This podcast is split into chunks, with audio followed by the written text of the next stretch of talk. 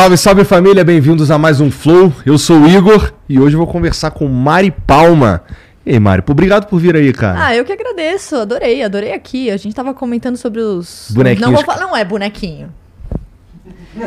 Action figure. Tá. A gente chamou de bonequinho já, mas agora a gente cresceu, a gente é adulto, a gente fala action figure porque é mais chique. É chique mesmo. Tá É- e é bom que dá pra você que os caras cobram mais caro, porque o nome é action Total. figure, é pra adulto. Total, total, Adulto total. paga mais caro porque é otário. né? Depois você vai me falar quanto, quanto você quer nos. Não tem Não? preço. Não? Tá Uh-uh. bom. Isso daí foi uma merda pra juntar, Mari. A gente tá falando de Cavaleiro de Ouro aqui. É, Cavaleiro do Zodíaco, nossa, Nossa, saudades. uma merda. Eu demorei um saudades. tempo pra conseguir juntar todos. Porque assim, tem 12. Da- Sim. E aí teve um de prata que foi promovido a ouro numa saga dessas aí, que é o Orf- Odisseu de Ofiuco. Caramba, eu não lembro de- com detalhes, assim. Não, mas é porque, pô, é- foi o primeiro anime que eu assisti na minha vida. Lá na Rede Manchete. Sim, é, é que quando anos você tem? 37. É a idade dos meus irmãos. Eu era bem mais nova, mas eu assistia com eles. Então eles devem estar agora ou muito decepcionados ou muito orgulhosos, que eu lembro alguns nomes. Então, assim, Ah, tu lembrou do Mu. que é meu signo, de Ares. bom, tá mas eu sou legal. Antes que falem alguma coisa, eu manjo zero de signos, Eu mas também sei não que manjo nada, não. Zero, mas falam que Ares é horrível. Mas eu lembro do Mu e do Chaka de Virgem, que é do meu irmão também. É a única É. coisa. O Shaka, o Shaka é interessante porque ele é um japonês louro, é, budista, que o poder dele é não sei o que do demônio. Eu não lembro. Então é uma bagunça só o cara. O cara, ele é. Ele. Cara, religiosamente ele é uma bagunça só, entendeu? Mas a gente era feliz nessa época, né? Menos quando É. eu lembro, eu lembro de cenas de Cavaleiros, quando o Shiryu ficou cego, eu fiquei mal, chorei. Mas eu era uma criança, que ano foi e isso? eu achava maneirão porque ele metia porra nos outros cegos mesmo. É. O Shiro é meu favorito. Era? Ah, eu gostava do Shun. Entendi. Eu era É porque ele é mais fofinho, né? É, eu era o Shun nas brincadeiras. Eu, eu tentava ser o Shiryu. Mas, porra, mas eu era muito gordo. Aí não dava muito certo, Ah, não. que ano foi isso? Antes da gente começar a conversa de fato, que a gente tá se empolgando. Deixa eu mas pensar. Isso daí, cara. 95? 94? Eu acho que é por aí. Por aí. É, né? Por Tá aí. bom. Nossa, mas faz tempo, hein? Ok, faz TV tempo. Manchete, pô. É, então. Eu lembro que eu era bem criança, mas eu tenho alguns flashes, assim. É. Então fiquei emocionada quando eu Acho vi. que tudo que tem pra ver de Cavaleiro do Zodíaco eu já vi. E o problema é que a maioria é ruim. Só que quando você é criança, você acha maneiraço. Você já fez o exercício de reassistir agora? E é ruim? Eu Foi não um fiz. erro. É, sério? Uhum. Acabou a magia? Cara, não acabou magia porque eu sou, assim, eu sou muito fã. Mas o filme que saiu nos cinemas, eu fui no cinema ver. A série do Netflix. Tem alguns filmes, mas esse esse que eu tô falando, contando a saga das 12 casas mesmo, assim, eh, os caras viajaram pra caramba. É, esse eu fui assistir no cinema. É, teve a série do Netflix, que é mais ou menos também. Os caras piraram, com os- tanques de guerra, tem uns bagulho assim meio a- além. É mais ou menos também. E o originalzão que tu vai ver de novo não dá pra ver, não. Porque tu vai. Tu sabe qual é a sensação?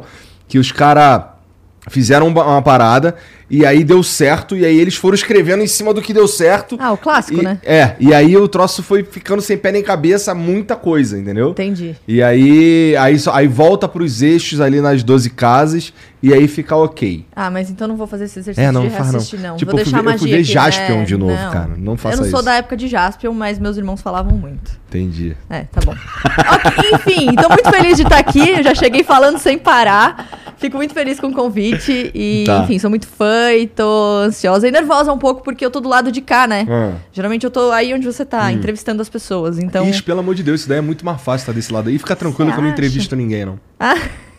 que a gente só conversa. É uma grande conversa. Bom, antes da gente continuar, deixa eu falar dos patrocinadores de hoje. Começando pelo Santander. É, a gente tá com o Santander aqui, cara, porque, bom, você sabe aí que por volta de 80% da população brasileira é, tá endividada, né? E nem sempre da melhor maneira, nem sempre de uma maneira inteligente. Porque dívida, na verdade, é uma parada que faz parte da nossa vida de, mesmo. é, por exemplo, você vai comprar uma casa, vai comprar um carro ali, é natural que você parcele isso daí. É, então, são dívidas, só que você precisa fazê-las de maneira inteligente. Se você pega aí só, sei lá, quero um iPhone novo e você compra lá que é o preço de quase um preço de um carro e você só não se planejou para isso, você vai acabar enrolado. Já vi isso muitas vezes, já aconteceu comigo. E pô, dívida é um assunto que banco nenhum gosta muito de falar, mas o Santander pegou esse ano aí de missão para ajudar a galera que está endividada, beleza? É, inclusive, eles já estão, eles lançam, estão lançando por, por semana uma ação para ajudar a galera que está endividada. Da semana passada era para parcelar o IPVA em 12 vezes. É, essa semana já tá no. Porra, outra parada, né? A Mari não tem filho ainda. Pois é, eu tenho duas. Então eu já sei como é que é, por exemplo, a guerra do material escolar. Ah, eu, eu ainda tô na fase que eu lembro com carinho de quando eu comprava material escolar. não passou ainda é, isso pela minha Aham. cabeça. É, a tua mãe não gostava não, mas tu curtia, Ah, né? adorava, era divertido demais. Mas eu sei que janeiro é difícil pra paz, né? É difícil, cara. Nossa. É, é difícil pro brasileiro de uma forma geral, né? Então, se você é, entrar lá no site deles agora, tem o, tem o link aqui no, no comentário fixado, tem o QR Code, vai passar ao longo do programa aí também. Cara, é um descontinho de até 30% no material escolar aí, você comprando lá nas Casas Bahia. Parceria aí das Casas Bahia com o Santander. Então, se fosse você, ficava esperto nessa aí, porque assim, tá na fase mesmo de comprar, porque eu tô ligado que lá em casa a gente já tá comprando material escolar. E, cara, é, entra lá, tá bom? Tem o QR Code aqui, tem o QR Code passando aí ao longo do programa.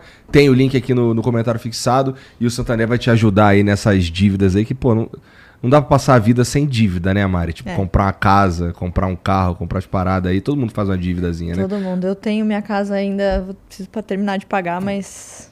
Vai terminar em uns 20 anos, que nem É, eu. tranquilo. Eu não tenho pressa, não, tô tranquilo. Só vamos. Eu também Fecha tô o olho e vai. Também tô nessa. Bom, é isso. É, tem também, cara, que tá com a gente aqui hoje, é o Felipe Mid, que é aquela bebida ali, ó. É uma bebida à base de mel. É como se fosse um vinho, só que em vez de usar uva, usa o mel pra fazer. E há pessoas que chamam de. Na verdade, o nome é hidromel. É hidromel que chama, tá bom? É, Você pode ver ali que são seis sabores, mas dos seis sabores, dois são novos e os quatro que já existiam são premiados internacionalmente, tá?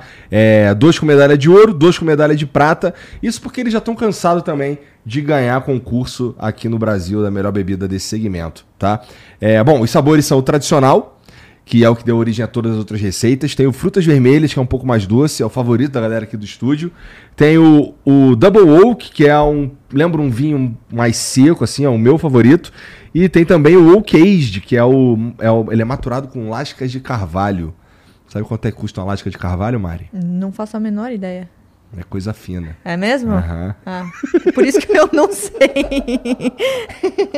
E tem também os dois novos sabores aí que foram feitos pensando no, nessa temporada quente do ano, tá?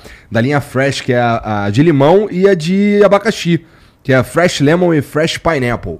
Esses são feitos pra você tomar eles bem gelados, lá na beira da piscina, curtindo uma praia, ou em algum lugar assim que você esteja curtindo o calor, beleza? Nada impede, é claro, de você tomar aí na tua casa aí, sei lá, no sul, no frio, pode ser também. Não é ruim não, é gostoso. E, bom, se eu fosse você, eu entrava lá no site do Felipe Mid, que é philipemid.com.br, e comprava logo os seis sabores. Sabe por quê? Se você usar o cupom FLOW10, tu vai ganhar 10% de desconto na tua compra. Então, ó, já enche lá o carrinho, compra os seis, experimenta, tenho certeza que você vai se amarrar, tá? É, e depois você só me conta, depois manda aqui no chat aqui, não tem um feedback ruim, tem feedback ruim, Jean? Não tem. Nunca teve. E pior que todos os convidados que vêm aqui, eles ganham de presente um pouquinho. Opa, eu ia falar isso, mas Aí, ok. Toma. Que isso? É pra você. E nunca ninguém falou mal, não, hein? E eu ia falar que eu queria experimentar o Fresh Lemon, então, ó.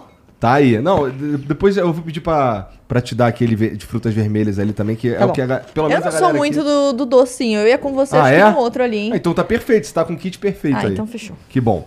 É, entra lá, philipemid.com.br, usa o cupom FLOW10, você vai ganhar 10% de desconto na tua compra, mas ó, pra você comprar e pra consumir bebida alcoólica, você precisa ser maior de 18 anos, tá bom? Então é com responsabilidade que tem que beber essa parada aqui. É isso? É isso. Cadê o emblema aí, Janzão? Deixa eu ver. Vamos ver como é que os caras Que desenharam isso? a Mari. Porra, ficou maneiro, hein, Mari? Que isso, eu amei! Eu amei muito isso. Ficou bonito mesmo. Isso aí é o Lipinero que faz, o moleque é brabo demais. É, ele faz os nossos emblemas Nossa, aqui. demais.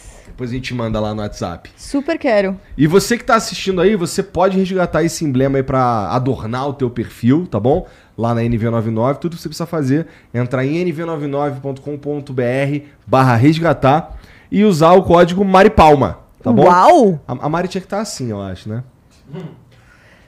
Por causa da palma? Uhum. Tá bom, então. É, lá pela mesma eu plata- quase não ouço isso. É, eu imagino, né?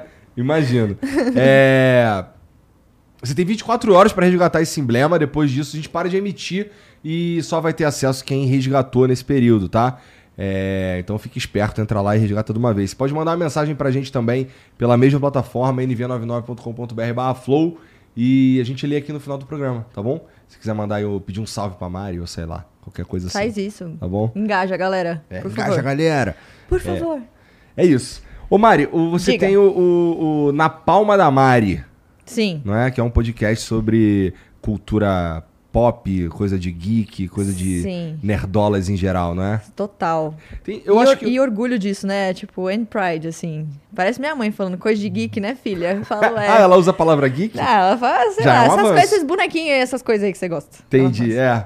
Não, minha mãe, minha mãe não consegue nem interagir com esse tipo de assunto, cara. A minha mãe, ela fala assim pra mim, filha, eu ouço... É que assim, o Na Palma da Mari, o, a gente fez uma temporada e agora ele não tá rolando, mas existe a primeira temporada que foi incrível. E, enfim, minha mãe sempre fala, eu assisto tudo que você faz, eu ouço, mas eu não entendo nada.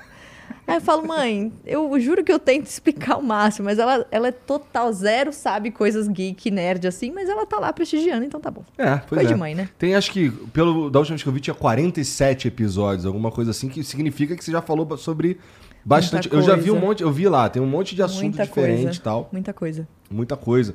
É, falando sobre até é, LGBTQIA nas paradas. Sim, Né? é porque assim, é... eu fico muito feliz que existe um espaço pra isso na CNN. Porque quando a gente pensa CNN, tá, canal de notícias. Sim, somos um canal de notícias. Sim, falamos é, do noticiário ali do dia a dia, noticiário político, noticiário econômico, mas eu fico muito feliz que me deram esse espaço pra falar sobre esses assuntos, sabe? Que às vezes a gente não encontra esse espaço, principalmente de onde eu vim, assim, é, dentro do jornalismo. Eu cresci ouvindo que ah, o único jornalismo que importa é o de economia, de política, é o dia a dia, de fato. É o que mexe com a gente, é o que mexe com a gente como cidadão e tal.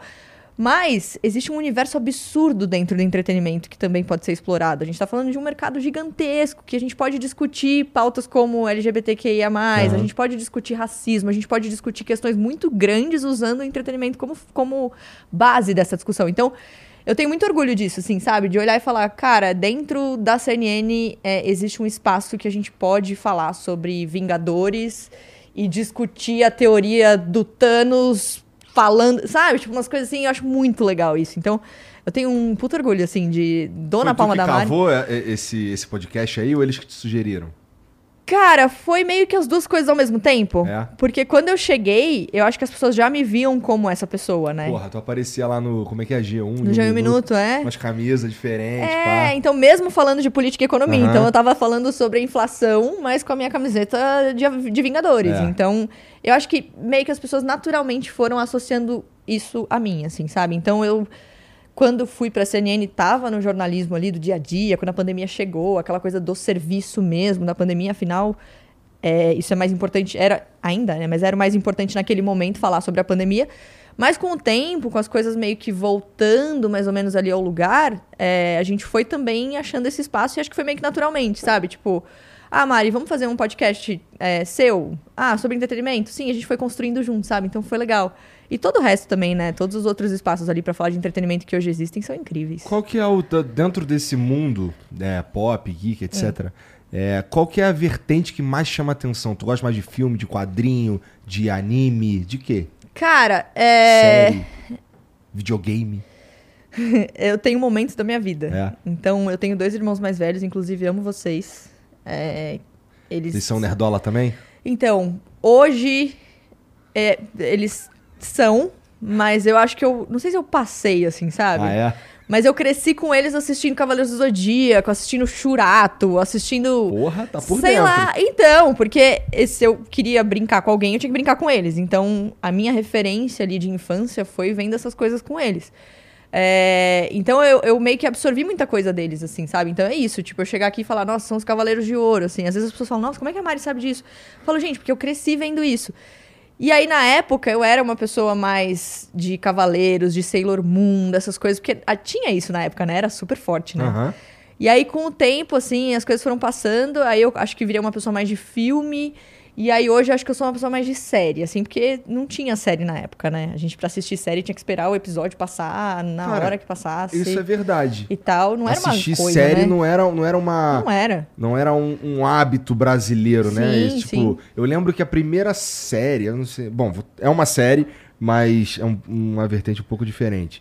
Eu lembro que quando a manchete virou Rede TV, Eu acho que não tinha programação pra botar, os caras ficavam botando Friends sem parar. Era 24 Você não vai horas. falar mal disso, né? Não, não, pelo Ah, tá, contrário. tem isso aqui. É que foi a primeira vez, o meu primeiro contato, eu acho, com série. Mas acho que foi a primeira série de muita gente, né? Tanto que é a minha série favorita. Tem uma tatuagem, inclusive. Ah, é? É. eu- mas é... Escrito Friends? É, eu vou mostrar, peraí. Deixa eu ver. Aqui.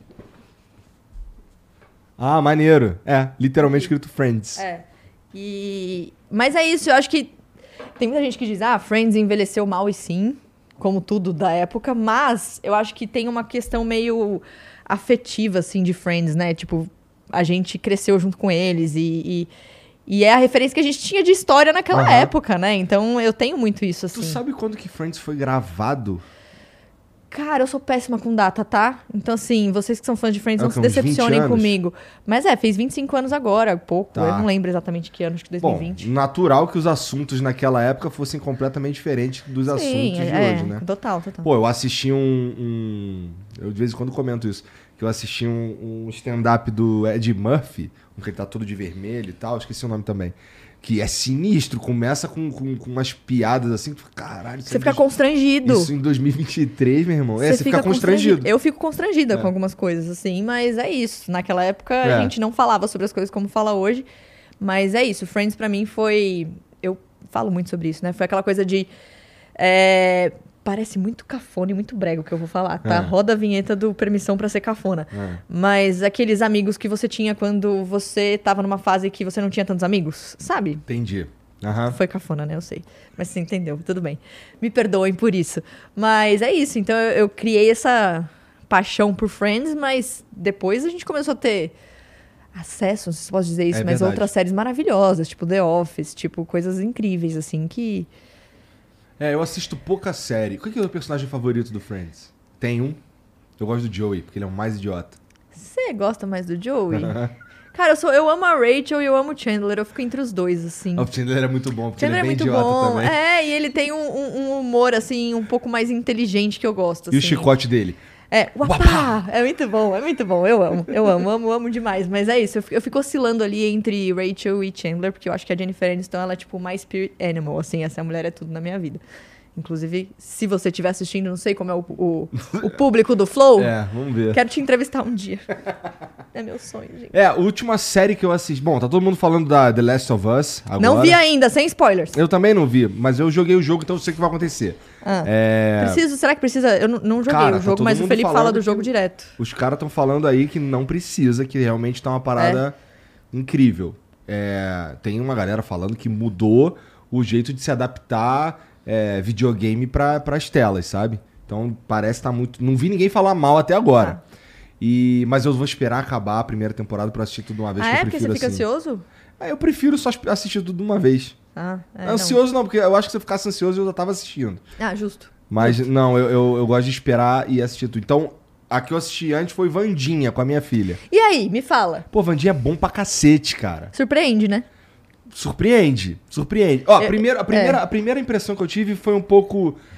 Putas, exageraram, porque começa a ter umas É. criaturas, não sei o quê. Pô, a família Adams ali, pô, era um bagulho assim, menos criatura, era, era mais, sei lá, eram uns caras muito esquisitos. A mais- família mesmo, né? É, o mais esquisito que tinha era o mãozinha e Sim. tal, né? É, mas assim, eu senti uma vibe Harry Potter na parada. Acho, acho também, mas me surpreendeu. Eu entrevistei a Diana Ortega É, como foi? na, na Comic Con, na CCXP. Aham. E foi assim. é, eu tava no palco do Omelete lá no meio, assim, aí entrou ela e a Gwendoline, que faz a diretora da escola, que fez Aham, Game of Thrones, aham. aquela mulher maravilhosa. Fez Sandman também. Fez Sandman também, e aí as duas chegaram, e aí eu. Uma galera em volta do palco gritando, gritando, gritando, e assim. Ah, Mari, você fala inglês? Falo. Mas na hora da pressão você esquece tudo. Então, assim, eu fiquei super nervosa, mas foi muito legal, porque elas. é, Eu acho que. Eu lembro da cara da Diana Ortega quando ela entrou e viu o- a galera gritando o nome dela, assim, ela tava assim, ó. Quase que eu Cara, falei, no Brasil Meu tá bem, isso é assim. Brasil, bem-vinda, sabe? Porque é isso, as pessoas estavam enlouquecidas. Acho que eu não lembro de um fenômeno tão grande recentemente de série como Vandinha, assim. Não lembro. Nesse nível, não consigo pensar. Interessante. Foi demais, eu adorei Vandinha. Mas Last of Us quero ver também por causa do Pedro Pascal, que é incrível, né? Cara, eu, eu não sei. Eu não, não- Qual o trabalho que ele fez? Narcos, Game Pô, of Thrones. Eu vi Game of Thrones. Que, que, que... Ele é o Prince Oberyn, que morre com... Ah! Daquele jeito que eu faço assim, todo mundo lembra. Aquela cena é foda. Então, ele é essa pessoa. Ele, ele é incrível. Entendi, entendi. Ele é incrível. Eu gostei muito da, da. Bom, você não jogou o jogo, mas como eu joguei, eu posso te dizer que eles fizeram um casting bom pra caralho, cara. Os caras parecem os É. caras do jogo. É. Só a, eu sei o nome, a Ellie, falaram que não parece muito, mas a menina é incrível. É, a Ellie não parece muito, o Joe parece demais. E a filha do, do Joel, que aparece no, no- no primeiro episódio da série, é um pouco diferente também, porque no filme, no- na série ela é negra e no jogo ela é branca. Ah. Mas não, não, não muda nada, sabe? Sim, sim, sim. E, cara, é, é, eu gostei muito do casting, achei maneiríssimo. É incrível, incrível. Mas aí, enfim, você falou sobre qual segmento eu gosto mais, tem videogame também. Mas é isso, de que novo. que tu gosta de jogar, mano? Então, como eu disse, cresci com os meus irmãos, É. mas quando você é irmã mais nova e você quer participar e seus irmãos são mais velhos e estão todos os amigos dele e você tá lá, irmãzinha chata, é, deixa eu jogar, deixa eu jogar. É, hoje eu sei, mas na época eu não sabia Controle que. É lógico. Meu controle tava desconectado várias vezes e eu achando que eu tava arrasando. Então, assim, já superei, levei pra Clássico, fiz terapia, tá tudo certo. Mas eu participava, então eu Entendi. agradeço de alguma maneira. É, mas eu acho que videogame pra mim é, é também uma coisa muito de nostalgia. Então, assim, eu não jogo esses jogos novos, mas ninguém ganha de mim no Mario Kart, do 64. É mesmo? Ninguém. Tem aí aquelas.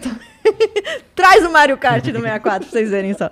É sério, é sério. Eu não sei, eu acho que eu joguei não. tanto a minha vida inteira É. esse jogo que assim. É Até na Rainbow Road, aquela olhos. que não tem parede, lá Nossa, certeza. Eu, te- eu sei os cheats. Tem aquela fase que é no deserto, assim, que tem uma hora que você consegue pular de uma pista pra outra Aham. e, e cortar caminho, assim, absurdo. Aí fica tudo tonto lá pra trás e você já tá lá na frente. Eu consigo, assim, ganhar de todo mundo. Então. Ai, meu Deus. Mas eu parei no 64. É? É, depois pra frente. Talvez Tá. um GTA San Andreas, assim, mas só. É, mas o, o GTA San Andreas é mais ou menos da mesma época ali. É, né? É. E é muito legal. Eu sabia até as falas. Sério? Que ele Eu chega e nunca- ele fala assim, home, at least it was before I fucked everything up. eu lembro as falas do GTA San Andreas. Gente, eu sou... Mas. Era muito legal. Eu. Então, depois, agora depois de velho, que eu fui conseguir. Assim, quando eu era moleque, tinha muito videogame que eu queria ter Sim. e eu não tinha e, e, sei lá, jogava na casa dos amigos, não sei o quê. E aí agora, depois de velho, eu, eu comprei. Eu acho que eu comprei todos os videogames que eu queria ter. Não todos os videogames que existiam. Sim, sim. Mas os que eu queria ter e não tinha, hoje eu tenho todos. E é mó gostoso. É muito legal isso, né? Pô. O Felipe fala isso, ele fala, nossa, eu tô realizando os meus sonhos de criança e adolescência, assim, sabe? Tipo, hoje eu posso jogar os jogos que eu queria e não tinha como na época. E pode ser que seja um jogo que nem seja tão legal hoje, mas pra você, pra ele, Aham. pra gente tem uma ligação muito doida, assim. Então é muito Sim. bom isso. Ele também gosta de videogame velho? Oh, tudo que é velho ele gosta, menos eu, tô brincando. Carro velho não é velho, é antigo. Tá. Tem que falar antigo, não pode ser velho. Eu acho que ele é da minha idade. Ele É, 37, 84. É. É. Então, não, então ele é um pouquinho mais velho que eu, sou de 85. É, então, ele é de 84. Mas é isso, eu adoro essas coisas. Entendi. É, porque assim, eu, eu- pelo menos a minha relação com a coisa é, porra, eu não tinha oportunidade de. Sei lá, Sim. quando eu queria jogar, minha mãe tinha que deixar. Assim, primeiro a mãe do moleque tinha que deixar ele ligar o videogame. Depois tinha que deixar receber alguém em casa. Depois minha mãe tinha que deixar eu ir pra casa dele. Aí era É mó uma rolê, logística, cara. né? Porra, mó rolê. E aí não tinha grana pra comprar o memory card, aí não Porra, podia lembra desligar disso? nunca o videogame. o GTA San Andreas, eu e meu irmão, a gente fazia revezamento, assim, tipo, vai você, vai você, vai você. É isso aí. E aí chega a sua mãe e desliga, tipo, para de jogar. Vai queimar a televisão. Não, eu tava indo tão bem e tal. É, nossa. Olha, vocês que nasceram depois dos anos, sei lá, depois de 2010, não sabem o que é isso. É, agora tá agora os caras. Minhas filhas, por exemplo. Ela, o lance delas é. Roblox no celular ou então no computador ali, é tudo na nuvem, não tem mais é, essas não, não tem aí. esse drama nosso, não. Eles E- são muito mais felizes. É, e no Ou meu não. caso, no meu caso, inclusive, eu não podia nem jogar videogame dia de semana. Minha mãe não deixava, só podia jogar nos fins de semana. Elas é maior. Puta, elas nem sabem o quanto elas são felizes, cara. É, pois é. Quantos anos elas têm? Acabaram de fazer 10 e 8. Ah, elas são, tipo, perto, assim. Isso é, É. mó legal. São no mesmo mês, inclusive. Uma do dia 6 e outra do dia 22 de janeiro. Que legal. Acabaram de fazer Ah, aniversário. acabaram de fazer aniversário. Não, mas é, Super, super amigas? Ah, ih. São bem amigas, mas Tá quando resolve uma pegar no pé da outra, cara. Mas isso é meu amor Deus também. Do céu. A, a tua diferença dos teus irmãos é grande? Meu irmão, eu sou de 89, eu tenho um irmão de 84 e um de 82. Eu Tá. tenho que fazer a conta. Um já fez 40, Tá, tá, que eu lembro tá. que eu já brinquei com ele em relação a isso. O outro É, vai eles, fazer. entre si, eles são mais perto que você, né? Você viu um São, são, depois. são, são. Mas é isso. Quando a gente era mais novo, assim, eu era a irmãzinha que queria ficar com eles. Porque eu sempre fui muito de admirar os dois, então eu sempre tava ali junto com os amigos deles, eu era do grupo deles, eles sempre me acolheram nesse sentido. Aprendi a jogar futebol com eles, então eles realmente eram assim a- meus ídolos, até hoje são. Mas aí é muito doido, né? Porque depois que você cresce, parece que essa diferença de idade não faz tanta diferença mais, né? Verdade. Então, hoje a gente é muito amigo assim, muito próximo. Mas é isso, eu cresci Alguém é jornalista? Não, só eu fui. Por que jornalismo, cara? Cara, é... por que jornalismo? Eu sempre conto essa história porque faz todo sentido. É, quem me conhece sabe que eu tenho uma ligação muito forte com família. Tô falando aqui dos meus irmãos, né? Falei da minha mãe no começo. E o grande amor da minha vida era meu pai, assim. Meu pai, infelizmente, faleceu em 2021. é, E ele era cego.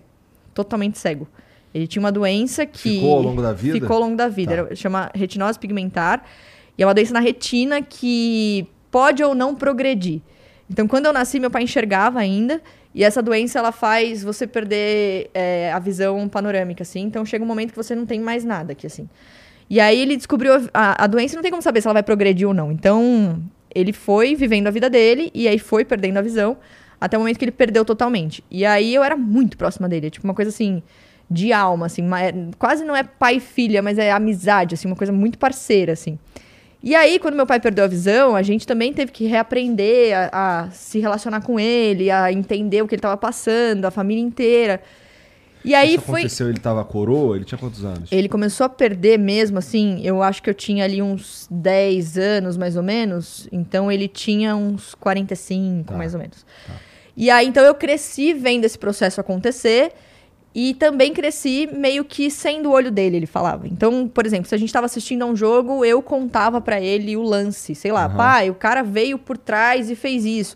Ou a gente estava assistindo a um filme, gente ficava ouvindo, eu aí ele falava como é a pessoa. Então, eu meio que descrevia tudo pra ele, assim. Então, eu, eu me pareceu tão natural seguir por um caminho que fosse contar história, sabe? Então, um caminho que. Eu sempre gostei de escrever também, eu escrevia carta pra todo mundo, eu tinha papel de carta, eu adorava redação na escola. Então, eu sempre fui mais por esse lado, sabe? De contar história, de escrever, eu adoro fazer isso. E aí, foi isso, foi natural. Aí eu falei, quer saber? Aí eu quis ser jornalista esportiva no começo, porque era a minha relação com meu pai, né? Meu pai é corintiano, doente, assim, então. E você deve ser corintiana também. Também. Depois que ele morreu, eu confesso que eu parei, assim, um pouco, porque é, era com ele, né? Então, assim, hoje, se você me perguntar quem joga no Corinthians, eu já nem sei mais, porque me machuca um pouco, Entendi. assim. Mas no começo eu queria ser jornalista esportiva. A ideia era trabalhar ali, tipo, porque eu sabia que isso ia ser legal pra gente. Eu, sei lá, era uma coisa que eu queria fazer por ele, de certa maneira. Mas nem sempre a gente consegue o que a gente quer logo de cara, né? Então a vida me levou pra outro caminho. Fui fazendo outras coisas e tal. Fui trabalhar no esporte 10 anos depois da- de que eu comecei. E aí já nem queria mais, já não era mais o que eu queria. Mas é isso. Aí fui pro jornalismo e, e foi por causa dessa minha relação com meu pai, assim. Onde que tu teve experiência no esporte? No Globo Esporte, na Globo. Eu fiquei oito meses no esporte. Quando eu saí do sabia. G1 Minuto, eu fiquei oito meses. Só que eu fiquei pouquíssimo, assim, foi... Eu cheguei dois meses antes da Copa e... Obviamente eu não ia chegar aí pra Copa, porque eu realmente não tinha experiência nenhuma na área, né? Eu tava fazendo política e economia do nada, eu vou, sei lá, não sei a escalação de ninguém, gente, desculpa. Preciso chegar, né? E aí, só que aí eu vi que não era o que eu queria, assim, sabe? Porque naquele momento da minha vida, trabalhar com esporte, meu pai já mais velhinho, foi em 2018 isso, 2018. Significava estar longe dele. Então, várias vezes eu fui pro estádio pra fazer o jogo e tal, e aí eu tava vendo o Corinthians no estádio, mas eu não queria estar no estádio, eu queria estar com ele assistindo, entendeu? Então, naquele momento da minha vida já não fazia mais sentido. Então, estar trabalhando significava estar longe dele. Então, não valia a pena. A conta não forma, fazia que sentido. Bom que não deu certo, É. então, o jornalismo esportivo, né? É, é, porque eu talvez teria perdido muitos momentos com ele, entendeu? Então é isso. É. E você ia ter que ressignificar um monte de coisa porque você ia trabalhar com uma parada que ia te lembrar dele o tempo inteiro. É, e, e você. É aquela coisa, você transforma o seu prazer em obrigação. Aham, já passei por isso. E acaba perdendo o tesão na Sim. coisa, sabe? Então é isso. Eu fiquei ali oito meses e eu lembro que eu ficava, não, eu quero ir pra casa ver o jogo com meu pai, sabe? Não faz sentido. E acabei mudando depois, fui pro entretenimento de vez. Mas foi bom pra eu saber que é o que eu não queria, assim, Aham. sabe? Isso é importante. Senão eu ia No- ficar sempre com. Quando tu fazia o G1 em um minuto ali, não era mais estagiária, já tava. Não. Eu, eu comecei no G1 Minuto em 2015. O G1 Minuto estreou em dia 20 de abril de 2015 eu já tava na Globo há sete anos. Começou na Globo. Comecei, primeiro, primeiro trabalho. com 18 anos em 2008 e sete anos depois eu fui pro G1 Minuto. Estagiária, fiquei lá dois anos, depois fui efetivada e fui, sabe, vamos por aqui, vamos, vamos por aqui, vamos. Aqueles lugares que você vai, tem um espacinho, eu tô indo. Aí foi. Cara, e, e esse G1 em um minuto aí é, é impressionante como marcou muita gente, cara. Demais. Porque é. Até a, até a galera que falando, ah, aquela mina lá do G1 em um minuto. Não nem falava assim, G1 em um minuto. Até aquela hoje. mina que aparecia lá falando as paradas rapidão, com a roupa, de- com a camisa diferente. Até hoje falam pra mim isso. Eu falo, gente, eu saí em 2018. O quê? Cinco anos quase.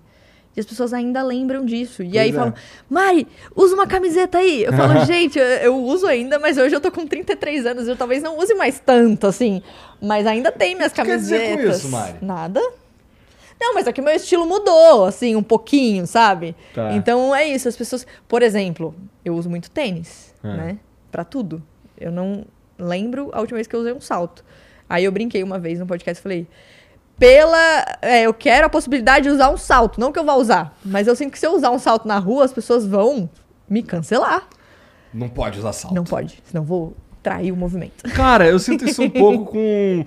O meu caso é assim, eu sempre tô de bermuda, é, bermuda, chinelo e geralmente uma camisa do Flamengo ou então uma camisa lisa assim. Aham. Quando eu não tô usando isso, eu, eu tô até meio camuflado, sabe? As pessoas quase não me, percebem. Não te reconhecem. É. Eu, eu, eu, eu percebi isso com mais força ontem, que eu fui, eu fui é, gravar uma parada e eu tinha que estar de calça comprida, tinha calça jeans e um tênis. E uma Uau. camisa polo. Cara, a última vez que eu usei esse- essa combinação, eu tava dando aula de inglês. Foi a última vez que, eu Que usei essa combinação, isso? 2016. Nossa, mas é tempo. muito doido porque as pessoas veem a gente, né, e tem essa imagem fixa de quem a gente Aham. é, assim. E eu sempre brincava com isso. Eu falei, é, o G1 Minuto, uma coisa que muita gente não sabe é que as roupas eram minhas. Então não é que existiu uma estratégia do tipo, tá, vamos colocar uma pessoa na TV usando camisetas. Não. A ideia do projeto era, vamos colocar as pessoas que a gente é, selecionou ali da galera da internet para dar notícias no, no, no meio da programação e elas vão ser quem elas são. Então, acontece que quem eu sou é essa pessoa. Então, Ah. eu usava as minhas roupas. E então, aí, é, como essa era a ideia, ninguém te gongava também. não, não. Eu, eu, eu falo que eu tive assim, é, e eu sempre reconheço isso. Eu falo isso, gente, não fui eu que. Ah, sou contra o sistema e vou, sabe, contra tudo que eu aprendi na faculdade e vou pôr minha camiseta e vocês que lutem. Não, pelo amor de Deus, eu não tinha essa nem eu- pretensão nenhuma. Então, o que aconteceu foi me convidaram, falaram que era um projeto que tinha essa liberdade e viraram pra mim falaram: Mari, seja você mesma. Eu falei: vocês têm certeza? Tem.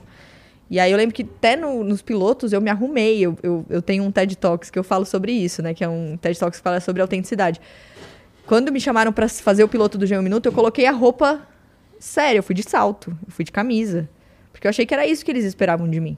Então eu fui meio que fantasiada de outra coisa, sabe? Então quando eu cheguei lá, falaram: Não, o que, que você tá fazendo? Tipo, não, a gente quer você. E, e aí eu usava minhas roupas. E era muito, muito legal, assim, porque ao mesmo tempo que foi muito tenso no começo, porque você tem medo de não ser levado a sério, me surpreendeu positivamente o movimento, sabe? De que as pessoas parece que estavam querendo alguma coisa diferente, assim, sabe? Tipo, eu me vejo em você, ou talvez uma, é, uma mãe é ou uma avó isso. dizendo, falando, eu vejo minha filha e minha neta em você, sabe? Então, existiu esse movimento que me surpreendeu demais, assim, assim, demais. Eu nunca imaginei que o G1 Minuto ia causar o que causou na minha vida, assim, foi um absurdo. Antes disso, tu era o quê? Social media da parada? É, eu era a editora do site do Bem-Estar, Aham. programa.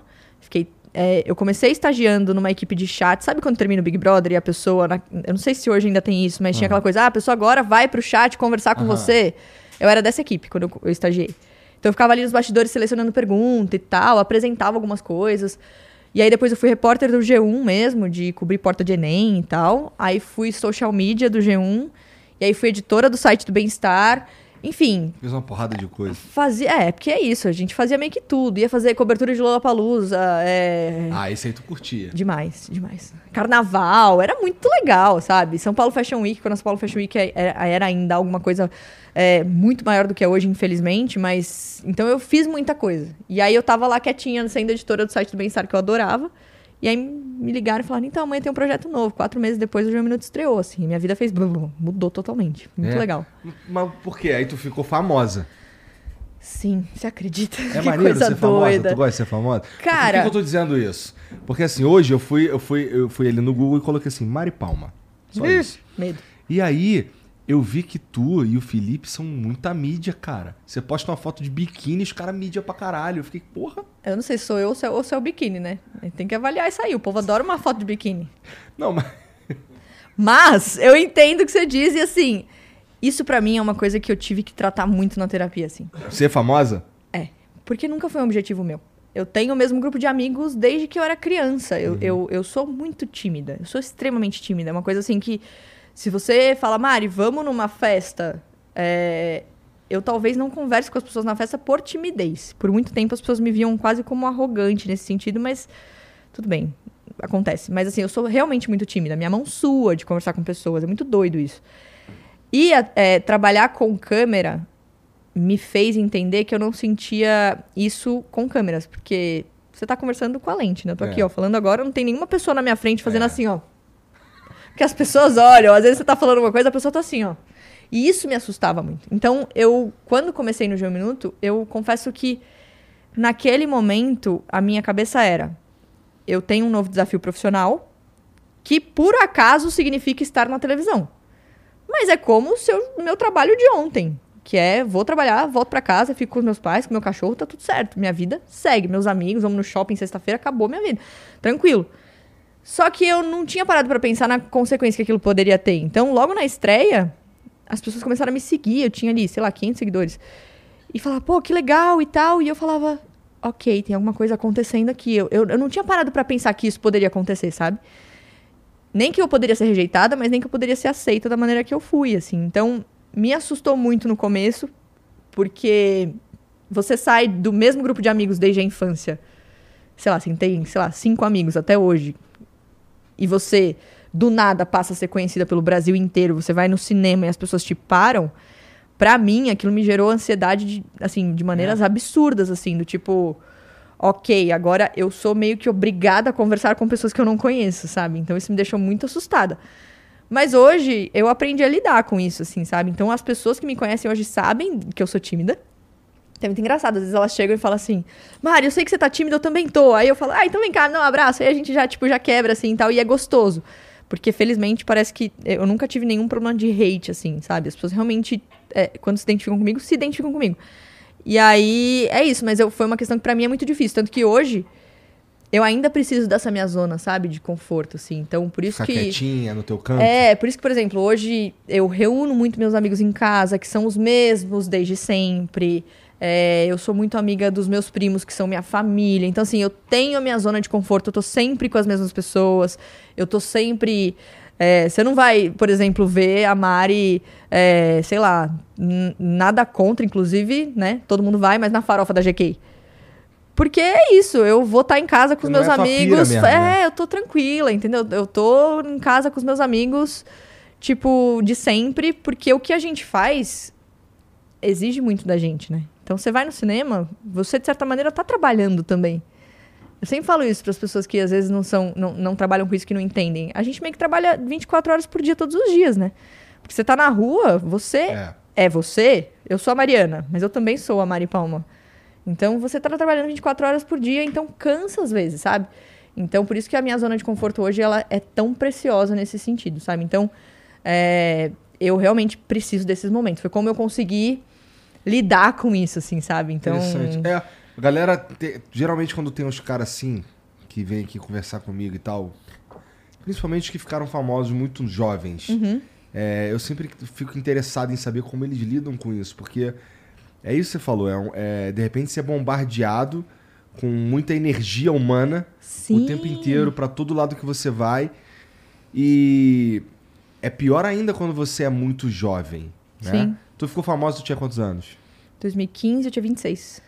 Tá, então aí pelo, no teu caso, pelo menos, É. tu já tinha ali uma certa. Sim, Uma, sim. uma vida antes, né? Sim, sim. Pô, com esses moleques que ficaram famosos com 18. Não, né? é menos Com até às 17, vezes. é. Você perder a cabeça é rapidão, assim. Fácil. E eu sempre falo que é, a família ajuda muito nessas horas, né? Então, eu saía do trabalho, eu ia pra casa dos meus pais tomar café da tarde com meu pai, com a minha mãe, assim, sabe? Então, eu sempre fiz questão de continuar fazendo isso porque eu não queria tirar esse pé do chão, não. Porque eu sei que é isso. É, é, deslumbra muito fácil, né? É. A gente tá num universo que do nada você vira uma pessoa conhecida, do nada você tá num camarote tal, conversando com aquele famoso que você só via na televisão, e aí do nada todo mundo é muito amigo e você fala, gente, sério, tipo, aí seu amigo da escola te liga, você fala, não, desculpa, não posso, porque eu tenho um rolê pra ir, entendeu? Então, eu sempre fiz muita questão de, tá, eu vou aproveitar tudo isso que, que é legal. Então, a gente ganha ingresso pra show, a gente é muito legal isso, né? Coisas que são legais, não adianta a gente mentir. Mas eu vou com meu irmão, eu vou com meus primos, eu vou, entendeu? Então eu faço questão de, já que eu tô aqui, eu vou fazer todo mundo que tá comigo desde Aham. o começo aproveitar junto, entendeu? Aham. Porque são as pessoas que a gente sabe que estão lá pela gente mesmo. Então, É, eu tenho é esse verdade. pensamento, assim, um pouco, sabe? Que é aproveitar o que vem de bom disso, mas não deixar o lado ruim flertar muito comigo, não. É Porque... muito fácil sucumbir, Total. especialmente quando, de novo, especialmente quando você é jovem. Eu, pô, pra mim, eu fui ficar famoso de certa forma com velho, sei lá, 36 anos. Se você falasse 33, eu ia falar, pô, Não, pô. É que assim, eu- é, né? Qual sua idade, Mari? 33, é, o tá Felipe bom. que não vai gostar muito, porque ele é da minha idade, mas pô, fui ficar famoso velho, pô. Sim, sim. Então, pô, é, pra mim, cara, eu já tinha mulher, filha, já tinha tudo, entendeu? Então, é, é, pra mim pegou diferente. Sim, sim. É, é, Eu gosto de acreditar que eu sou o mesmo babaca de sempre também. Sim. entendeu? Mudou nada. Mas não tem uma coisa de quando você vira uma pessoa conhecida, e eu já falei sobre isso várias vezes nos meus stories. Quando a pessoa quer te cutucar, ela vira pra você e fala: Nossa, você mudou. E por muito tempo isso me irritava muito, né? É. Porque quando a gente fica é, publicamente conhecido, a primeira coisa que a gente faz é: Não, eu sou a mesma pessoa, eu sou a mesma pessoa, eu sou a mesma pessoa.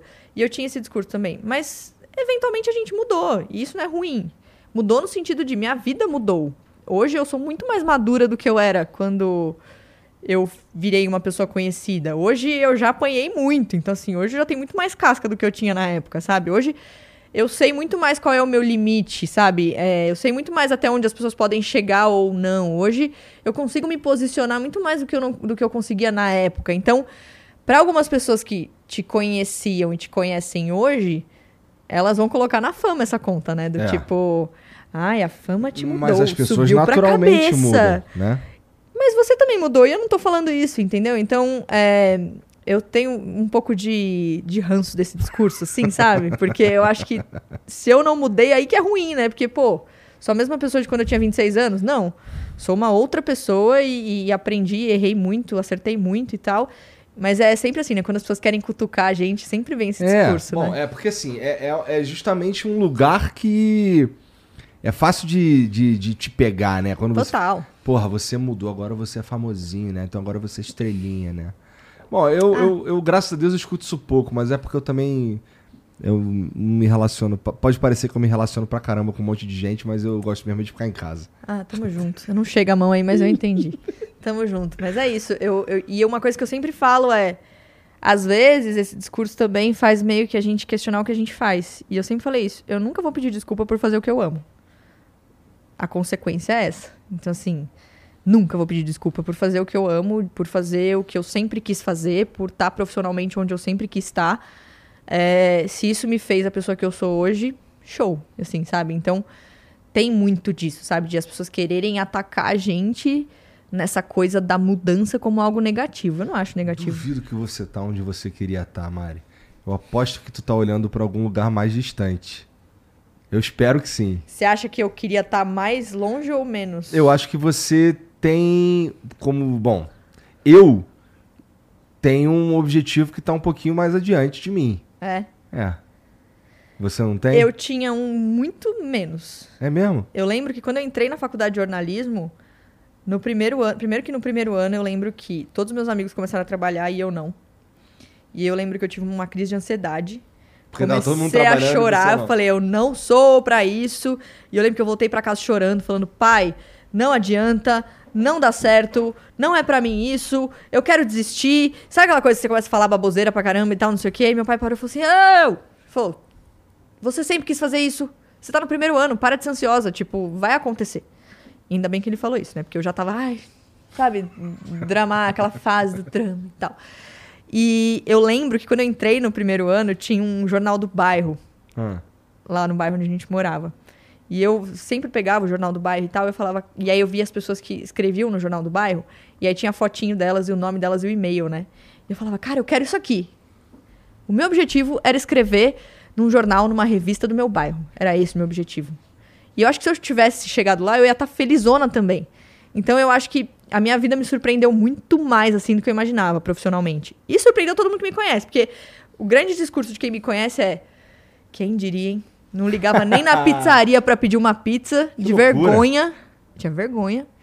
E hoje a gente vê você fazendo o que você ama tão naturalmente, de um jeito que não parece que você é tímida.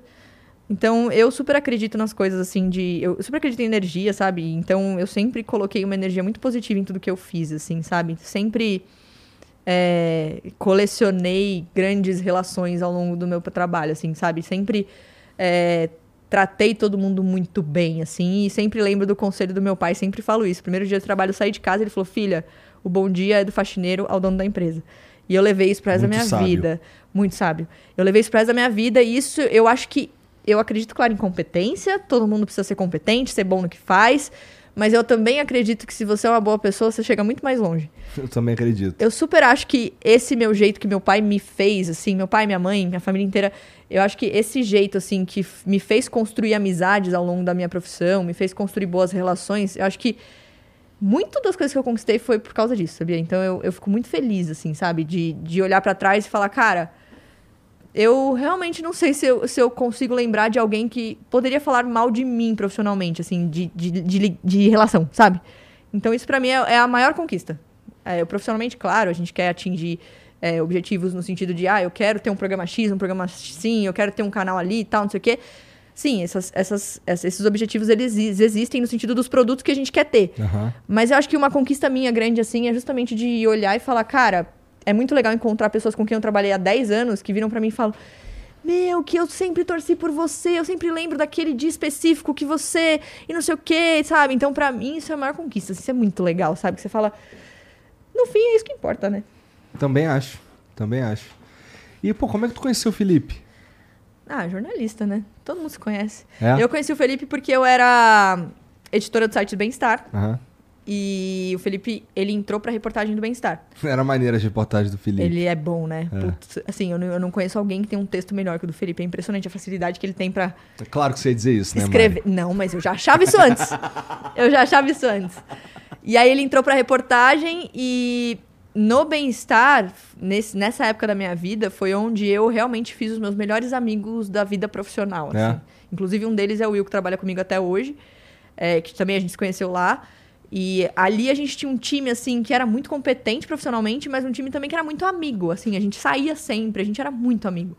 E aí eu conheci Isso o Felipe... nunca atrapalhou, não? Tipo, ser amigo demais na hora de dar um esporro e tal? Não, porque a gente não trabalhava diretamente um com o outro, assim, sabe? Cada um tinha a sua função que não necessariamente se relacionava com a do outro. Entendi. E era todo mundo igualmente competente, então tá. não tinha esse problema.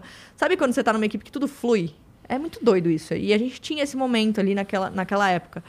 É, e aí eu conheci o Felipe em 2013, 2014, não lembro exatamente. E a gente só foi começar a namorar lá pra 2017, assim, porque eu, eu tava no relacionamento na época, ele também. Uhum. Mas a gente acabou virando muito amigo porque a gente tem um jeito de pensar comunicação muito parecido, assim, que é esse jeito um pouco mais. Ah, você ser informal não significa ser menos sério, sabe? No sentido de seriedade e credibilidade. Então a gente meio que se conectou profissionalmente, assim, de, pô, num momento em que tudo era muito formal, tudo era muito sério. Você tinha o Thiago Leifert como referência, sabe? Que também estava ali, né, no meio de um universo que talvez não aceitasse muito bem aquele estilo de comunicação. Então, quando você olha uma pessoa que fala, pô, esse cara pensa que nem eu, num momento importante, né, da sua carreira, assim, a gente acabou se conectando por isso. Tanto que hoje a gente tem uma empresa juntos de comunicação, porque ah, é? é? a gente tem uma, uma, uma produtora de conteúdo, um hub ali de comunicação. A gente atende várias empresas. O que, que vocês fazem? O Felipe é CEO da empresa, eu sou head de conteúdo. Não, o que, que a empresa a faz? A empresa é uma produtora de conteúdo. Que, então, mas, mas... a gente grava, edita, produz. É, qualquer tipo de qualquer coisa. Qualquer coisa. Entendi. Tem, a gente tem um estúdio, a gente tem uma sala de podcast. A gente realmente respira isso. E a gente defende esse tipo de comunicação também com os nossos clientes. Então, a gente sempre brinca, né? Se você quer uma comunicação careta tradicional, não procura a gente, que não vai ser esse o caso. A gente, no sentido de perder o cliente, mas manter o que a gente acredita, A sabe? essência é mais importante. É, é, exatamente. Então, a gente é tão apaixonado por esse assunto que a gente acabou também criando outras coisas. Porque hoje todo mundo fala sobre isso, né? Na época que a gente tava lá brigando e falando que isso era importante, que isso é. Essa era a comunicação que todo mundo precisava investir. Ninguém prestava atenção nisso. Então hoje todo mundo quer, né? Hoje todo mundo quer estar na internet. Na época eu É. lembro, quando eu criei meu perfil no Instagram, muita gente virava, na- entortava o nariz e falava assim: ah, pra quê? Aí hoje as pessoas mandam mensagem pra gente: Ô, como é que vocês fizeram? 2023, gente. Ó, vocês deviam ter percebido isso há muito tempo, né? Agora espera a próxima rede social. É, então, não- se não fez até agora, não vai fazer, entendeu? Então, é, isso conectou muito a gente. É interessante você falar isso, porque se pensar um pouquinho, na verdade, faz todo sentido mesmo. É, o estilo dele é mesmo parecido com, com, com Sim, sim, sim. Ele me inspirou muito porque o Felipe, ele é um pouco mais velho do que eu, então quando eu comecei na televisão, em 2015, né, a, a- a realmente aparecer ali, é, ele já estava fazendo coisas muito legais. Então ele era uma das pessoas em quem eu me inspirava, assim, de olhar e falar, pô, esse cara não faz aquele texto que eu vejo sempre, aquele texto com o mesmo roteiro, aquele texto com a mesma Aham, estrutura e é. tal. Não, ele tenta quebrar a estrutura. É legal. Ele começa pelo fim, às vezes. Pô, que legal. Então, eu lembro que na época ali, ele e o Thiago Leifert eram os caras que eu falava, pô, existe um tipo de comunicação aqui que me agrada, que é um tipo de comunicação mais informal, é, mais olho no olho, mais tamo junto, mais humana, assim, sabe? Então eu fico. Naquela época eu, eu tinha ele como referência. Então, tanto que hoje, quando eu vou escrever alguma coisa, eu falo, pelo amor de Deus, destrava minha mente, assim, porque o cara, ele é foda. Ele é muito foda. Vocês apresentam um programa na, na CNN, não é? Sim, o Em Alta CNN. Em alta. É, agora a gente é, tá naquela fase de virada de ano, né? Então, em alta até o fim do ano tava rolando. A gente tá agora, é, enfim, nesse momento de virada de ano, vendo como é que vai ser. Quer Mas trabalhar com, com marido, cara? é difícil. É difícil. E é um desafio pra gente, assim. Porque os dois são igualmente exigentes. Como é que vocês não levam isso pra casa depois? Leva, lógico que leva. Mas bom, óbvio tá que bom. leva. Mas com certeza. Assim, é empresa junto, é programa junto, é muita coisa, assim. E, e- e a gente é igualmente exigente. Então, eu, eu brinco assim, que eu sou uma pessoa muito tranquila na minha vida pessoal. Você nunca vai me ver estressada. Nossa, o mundo tá caindo, eu tô aqui, ó. Tranquila e tal. Mas trabalhando, eu, eu realmente sou bastante exigente. Então aí a gente tem algumas coisas, tipo, que a gente se estranha e tal, mas acontece, normal, faz parte do. segue o jogo, entendeu? Mas é difícil, é difícil. Mas a gente tá aprendendo. Aí, aí, nesse programa aí, tem uma equipe pra, pra dirigir vocês e tudo mais, né? Tem, tem, tem. Então, Talvez eles odeiem a gente, somos indirigíveis, tô brincando. A gente, é- a gente, é, a gente é muito. ah, deve eu já- eu já recebi Ainda bem que feedback. tem essa equipe, né? É, eu já recebi feedbacks assim do tipo. Você é muito criativa, não sei se isso necessariamente é bom. Porque é aquela coisa do tipo. Já tá tudo certinho aqui, ó, vamos assim. Aham. E aí eu vejo e falo assim, mas e se? Aí eu- lá vem, sabe? Então, assim, eu, eu, eu sou um pouco inquieta, o Felipe também é um pouco inquieto, mas a gente tem, é, todos os, os trabalhos que a gente faz, a gente tem equipes que são incríveis por trás, assim, e que eu acho que são incríveis no sentido também de entender como a gente trabalha, sabe? Uhum. Quem a gente é. Entender que a gente sim é criativo, a gente sim é inquieto e não vão. e, e não querem tirar isso da gente, sabe? É, sem Então, isso, sem isso, assim, se mata isso, mata É. o, o que vocês são, então mata a razão de vocês estarem ali. né? Exatamente, exatamente. É, é- eu sempre falo, gente, faz tudo que vocês quiserem, só não me, não me tiram minha, minha vontade de criar, sabe? Que é o que eu mais gosto. É pegar um roteiro e falar, pô, tive uma ideia aqui em cima, vamos nessa? E então a gente tem muita sorte de ter a galera que, que vai com a gente, sabe? Que Entendo. embarca nesses desafios, isso é muito legal. Esse pod... o, o- Na Palma da Mari, tu grava lá no teu estúdio? Não, na CNN. No CNN? É, quando a gente gravava, né? Que agora a gente não tá gravando mais, mas quando a gente gravava. era- É que quando a gente gravou a primeira. Eu não lembro exatamente. Depois da pandemia eu me perdi em que ano foi, ou enfim, já não lembro mais. Mas eu lembro que a gente começou gravando é, com as pessoas fora do estúdio, porque ainda tava na, na recomendação de não, s- não poder se ver. E aí a gente continuou gravando depois, já com as pessoas indo no estúdio, mas tudo lá no estúdio de podcast, lá Sente agora no falta? estúdio da rádio. Sim, tá legal, né, podcast? Bom, eu gosto. É, você jura? Cara, isso- eu, vou, eu vou te dizer por que, que eu gostava de podcast inicialmente, pode parecer um motivo muito besta, tá? Não era videocast o Na Palma da Mari. E eu amava poder fazer de qualquer jeito, sem maquiagem, toda cagada. Era tão maravilhoso. Você pode fazer sem maquiagem se você quiser. Eu sei que eu posso, mas pra mulher é muito difícil. As pessoas vão falar, vai encher o saco. Eu já quase uso pouquíssima maquiagem, assim. Eu não sou uma pessoa que usa muito normalmente. Mas eu lembro que eu falava, ai, que bom. Eu não preciso ficar ali na cadeira da maquiagem meia hora fazendo maquiagem. Eu só quero chegar lá e ficar assim, ó. Tipo, é, então, isso aí. E hoje, enfim. É, se, se voltar na palma da Mari e for com videocast, eu vou fazer sem maquiagem, brincadeira. E tem tempo na, na tua agenda pra voltar a fazer isso, cara? Não, né? Tem, Will? Tem. Olha lá, arranja. Tem Eu mesmo, pergunto- Will. Eu pergunto pra Entendi. ele. Ah, É. dorme um pouquinho menos, foda-se, né? Mas posso falar, eu sou, eu vou, eu vou, eu vou também dividir um pouquinho do meu lado aqui de, de gestão de tempo na vida, assim, Hum. porque, de novo, também essa questão de tempo é uma coisa que as pessoas olham e falam assim, nossa, é, jornalista trabalha muito, jornalista não para, jornalista não sei o quê. E eu acabei de até gravar um vídeo pro meu YouTube falando disso. Quando eu cheguei no meu primeiro dia de trabalho, a primeira coisa que me disseram ali, primeira, enfim, uma das primeiras coisas que me disseram foi: esquece Natal, esquece Ano Novo, esquece aniversário, que você não. é, jornalista não tem isso. E eu lembro que eu fiquei muito incomodada na época. Eu falei, cara, não quero esquecer o Natal, Ano Novo, eu quero passar o Natal com a minha família, eu quero ir no aniversário das pessoas, sabe? Mas eu entendo que no começo de carreira a gente precisa, né, dar o sangue ali e se jogar mesmo e mostrar pra que que a gente tá ali. Mas não era o que eu queria pro resto da minha vida. Então, é, felizmente, não só mérito meu, mas é, acho que felizmente também por sorte e várias outras questões, eu consegui trilhar minha carreira pra hoje conseguir administrar o meu tempo pra poder pegar minha sobrinha na escola se eu quiser.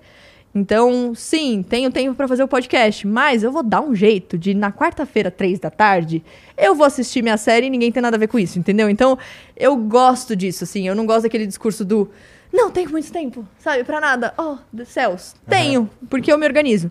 Então, hoje, assim, eu faço muita questão de. Tem dia que eu. Hoje, por exemplo, eu fui trabalhar, saí de casa às sete da manhã e vou, vou chegar em casa às 11 da noite. Show, amo o que eu faço, tamo junto. Mas amanhã, se eu quiser ir na, na aula de circo da minha sobrinha, eu vou. Pô, quem disse que tu vai chegar em casa às 11 da noite? Não sei, eu moro longe. que estúdio longe, né, cara? Pra galera que não é aqui de São Paulo, eu vou falar, é longe. É, mas vou te falar, eu tenho um pouquinho de. é, um prazer um pouco sádico em trazer umas pessoas muito foda aqui na ZL. É mesmo? Não tem problema. Ah, eu gostei do muito foda. Foi o que eu peguei, foi o muito foda. Obrigada. Obrigada. Ai. Pô, eu, eu sinto um pouco de inveja nesse sentido de você e de conseguir manusear o teu tempo de forma Mas você não consiga consegue? fazer as coisas. Cara, eu tenho, assim, o que eu repito pra mim, pelo menos, é que eu faço coisa pra caralho. Sim. E, e eu moro aqui do lado, cara. Literalmente de carro demora três minutos, eu venho de carro só porque Ou eu seja, você já economiza muita coisa. Sim, mas tempo. assim, é, é. é- Tem uns caras que vivem enchendo meu saco pra. Pô, você tem que ir na academia. Aí eu, pô, mas eu tenho uma porrada. Só hoje o quê? Hoje foi um. Eu cheguei aqui, fiz reunião pra caralho, depois, eu, depois teve uma entrevista pra uma revista, depois teve um programa, aí depois esse programa aqui. Mas é todo dia assim? Cara, é quase todo dia assim. É quase todo dia assim. Me passa a sua agenda, eu vou organizar ela. Não dá, porque eu em não sei é cor, agenda. numa Ela tabela muda. em Excel, com cores, negrito e itálico. Eu queria que fosse assim, mas o que acontece, de verdade, assim. Ai, tá dando desculpinha. É um pouco de desculpinha mesmo. Tá. Mas tem um, um fator que é. Cara, eu amanhã. É, é que eu realmente vou saber o que eu vou fazer amanhã. Entendeu? Então, assim, tem a minha agenda Tá. aqui. Aí tem uns espaços vagos ali na, na minha agenda entre, uma, entre uma, um- uma parada e outra. Aí surge uns bagulho no meio todo dia. Mas aí eu vou te perguntar uma coisa que eu falo pro Felipe. Você não arranja coisa pra você também? Como assim? Tempo pra mim? Não, não. Problema. Ah, cara, eu evito, eu corro de problema. Não, não é problema, no sacanagem. sentido de. Ah, sei lá, eu olho, eu olho minha agenda amanhã e falo, pô, tô tranquila, tem uma reunião no meio da tarde e você sente culpa se sua agenda estiver assim? Ó, eu sinto, eu sinto que meu dia, eu sinto que faltou alguma coisa. É, aquela É. culpa do, É. do não tô fazendo nada, eu odeio, não tô eu produzindo. odeio férias, por exemplo. Cara, não tô fazendo nada. O que, que é isso? Me dá um negócio. Fazer nada é maravilhoso. É, nos, três, nos dois, três primeiros dias é maneiro, mas depois não consigo mais, não. É? Começa a me dar um negocinho. Nossa, eu adoro. Mas assim, é, é- essa culpa. Eu sei que muita gente sente a culpa da agenda vazia, sabe? Aham. É uma coisa que eu tenho zero hoje, assim. Então, às vezes eu olho e falo, pô, amanhã não tem nada pra fazer show. Fazer nada. Porque é isso, também assim, vamos aqui lembrar que a gente tem hoje privilégio de poder falar, não quero fazer esse trabalho, Aham. Afinal, estamos falando de um país em que as pessoas não podem, às vezes, não aceitar trabalhos, tem que aceitar e tem que trabalhar mesmo 24 horas por dia, porque é a única opção que tem. Aham. Mas é isso. É, é no meu caso, hoje, eu tenho o privilégio de virar pro Will e falar às vezes, Will. Ah, não. Sabe, tipo, é aniversário da minha sobrinha esse dia, não vou. Então, é isso. O que eu falo muito pro Felipe e a gente conversa muito sobre isso é justamente isso. Às vezes ele olha a agenda dele e fala assim: Não, amanhã não tenho nada pra fazer, meio esquisito. Aí quando acorda no dia seguinte, ele olha ele já marcou três reuniões com pessoas que não necessariamente ele precisava fazer reunião naquele momento, entendeu? Então, por isso que eu pergunto no sentido não, de. no meu você caso- fica arranjando coisa, sabe? É, ó, sabe o que eu arranjo? Eu arranjo umas paradas que vão ficando pra trás porque não deu tempo de resolver. Uhum. Entendeu? Então, pô, é, é, Isso acontece com uma boa frequência até. Ó, eu tenho pelo menos aí, assim, só de bate-pronto que eu consigo pensar nos três assuntos pendentes que eu só não consegui resolver antes. Então, o primeiro buraquinho que aparecer na agenda ali, eu vou enfiar. Entendeu? Mas, mas assim, eu tenho uma vantagem nesse sentido. E uma desvantagem. Desvantagem é que eu não consigo cuidar mais de mim. Então, assim, eu não consigo ir pra academia, eu não consigo Sim. eu não consigo ir num médico de forma frequente, tá ligado? Mas, pô, por outro lado, eu, eu gosto muito de fazer o que eu faço. É isso. Então, Mas isso é uma cilada. é uma cilada mesmo. É muito, ru... é, é muito bom e muito ruim você fazer o que você ama. Porque é isso, você acaba querendo fazer o tempo inteiro, sabe? Ah, eu tô fazendo terapia. Vamos, vamos, vamos conversar? Com quem que eu falo pra te ajudar? Fala pra Vira mim. mexe, aparece os caras aqui com, é, me tratando mesmo. Tá? É, tá tudo bem, né? Então a gente pode depois conversar sobre essa agenda, ver o que, que a gente consegue passar pra outras pessoas fazerem. É. Isso é uma coisa boa também, de você não, achar se pessoas. não fosse isso, inclusive, eu, eu acho que eu não teria sobrevivido, não. Tem muito, já tem muita gente fazendo um monte de coisa aqui no meu lugar também, entendeu? É, você conseguiu desapegar. De várias coisas. Isso é bom. Várias coisas. E, porra, eu- a verdade, Mari, é que eu, eu- se eu quisesse me organizar na moral, eu conseguia. Mas é que eu gosto muito de dormir, eu gosto muito de trabalhar. É, bom demais dormir, né? Pô, dormir é a melhor coisa que tem, né? É bom demais. Mas eu, eu, eu, eu, eu não vou ser a chata do discurso do exercício físico, até porque, até porque eu nunca fui essa pessoa, tá? Ah, Eu sou essa pessoa há um ano. Mas o exercício físico realmente é, só mudou minha vida depois que eu achei o que eu gosto de fazer. Ah, é? O que, que tu gosta de fazer? Eu me descobri nas aulas de circo. Hoje eu faço circo. O que, que é isso? Circo, Ah, sabe? circo? Circo, a coisa do circo. Circo? Sabe a lira? Ah, O tecido que você sobe, ah, ah, Eu faço isso. sério? É um? Eu faço circo. Eu descobri, me descobri no circo. Então eu vou pro circo sete e meia da manhã feliz. Nunca imaginei que eu ia Meu falar irmão, isso. se eu for pro circo, eu sou o palhaço. Eu, é, eu virei o que eu mais temia. A pessoa que olhava o discurso na, na, na- na internet da pessoa que fala assim: acorde às sete da manhã, se você ama o que faz.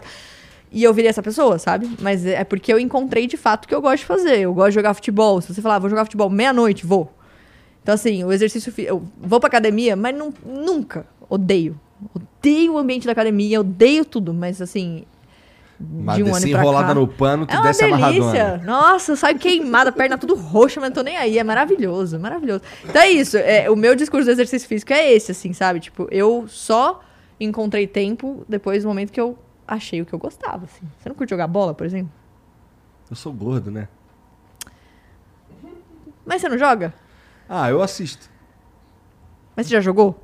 Na minha vida já. Na minha vida, eu amo. Em algum momento da minha vida, já. Não lembro quando, mas enfim, tá bom. Última vez, que a gente entrou, Aposentou. última vez que a gente entrou pra jogar bola, cara, o Jean tá ligado, ele tá de prova ali. Cara, eu, eu entrava, jogava 5 minutos e descansava 15. Justo? Aquele que você fica, tipo, vendo manchas, né? Depois de cinco minutos você tá assim, ó. Exatamente. Exatamente. Mas é que jogar futebol cansa demais, né? Porra, eu teve, eu lembro de uma, eu lembro claramente desse dia que eu fui dar um chute na, fui dar um chutão na bola. Eu queria muito fazer aquele gol. Dei um chutão na bola, que na hora minha perna deu uma fisgadona. Eu fiquei, puta, fudeu, rasguei qualquer coisa aqui, mané. Qualquer coisa é muito Na bom. moral, acho que eu vou só, vou só sentar ali. Ó, Criana, entra no meu lugar aí. E você rasgou alguma coisa? Não. Porque eu fiz isso, eu tô. Pô, mas o Bruno, foi o Bruno, não foi? Foi. Dei um chutão e desloquei quase a perna. Deslocou a perna? Como que desloca uma deslocou perna, a perna. gente? Ele, ele, ele rasgou alguma coisa, ele ficou É, um roxão. Eu, eu rasguei, eu tô fazendo fisioterapia agora porque É? eu rasguei no circo fazendo estrela. Ai, que situação, gente. e pra contar isso pras pessoas, as pessoas ficam assim, ó. Ah, tá. Tipo, porra que estrela com inventar de 33 anos. Pois é. Aí eu rompi alguma coisa aqui que tem que fazer fisioterapia É, o agora. Bruno não ficou sabe. com um roxão na perna também. E, pô, é assim, tu tá na CNN faz quanto tempo? 2019. 19, Quatro né? anos, é. Faz pouco tempo, né? Foi Bom, se for é. comparar com, com o tempo que você ficou na Globo, faz pouco tempo. Globo, f- 11 anos. É. Muito tempo. Mas a CNN estreou na exatamente em março de 2020, exatamente quando a pandemia chegou. Então foi isso. Mas a gente foi um dos primeiros contratados ali no finalzinho de 2019. Então É, o que isso. aconteceu de, tu, de que tu saiu da Globo e foi pra CNN? Tava já programado Não, isso? não. O que aconteceu foi que o convite veio e eu sou. Eu realmente sou uma pessoa que gosta da zona de conforto. Tá. Não sei se eu me orgulho disso, mas é, quando chegou o convite, o Felipe virou pra mim, conversou que o convite era pros dois. E aí eu falei, ai, será e tal, não sei o quê. Só que, como ele já tinha trocado de empresa várias vezes na vida, assim, ele já tinha saído e voltado da Globo um monte de vezes, trabalhado em não sei quantas mil cidades, já tinha arriscado muito na vida dele, e eu tava na mesma empresa há quase 12 anos. Todos os meus melhores amigos eram da empresa. A empresa era do lado da minha casa, eu almoçava em casa com os meus pais. É, então, era muito familiar ali pra mim, sabe? Então, pra mim, foi muito difícil considerar a possibilidade de sair daquilo. E o que, que te convenceu? A gente conversou muito e ele me incentivou no sentido de arrisca. Hum, Primeira vez na sua vida que você vai arriscar alguma coisa e tal. E aí eu arrisquei e fui. Foi muito bom, assim. Eu cresci muito profissionalmente de lá pra cá, assim. A gente enfrentou algumas coisas, a própria pandemia. A gente tinha um jornal de três horas ao vivo enquanto a pandemia tava rolando. E ninguém sabia o que era. Então acho que profissionalmente, assim, foi, foi muito legal, assim, pra mim. Tem sido incrível. É.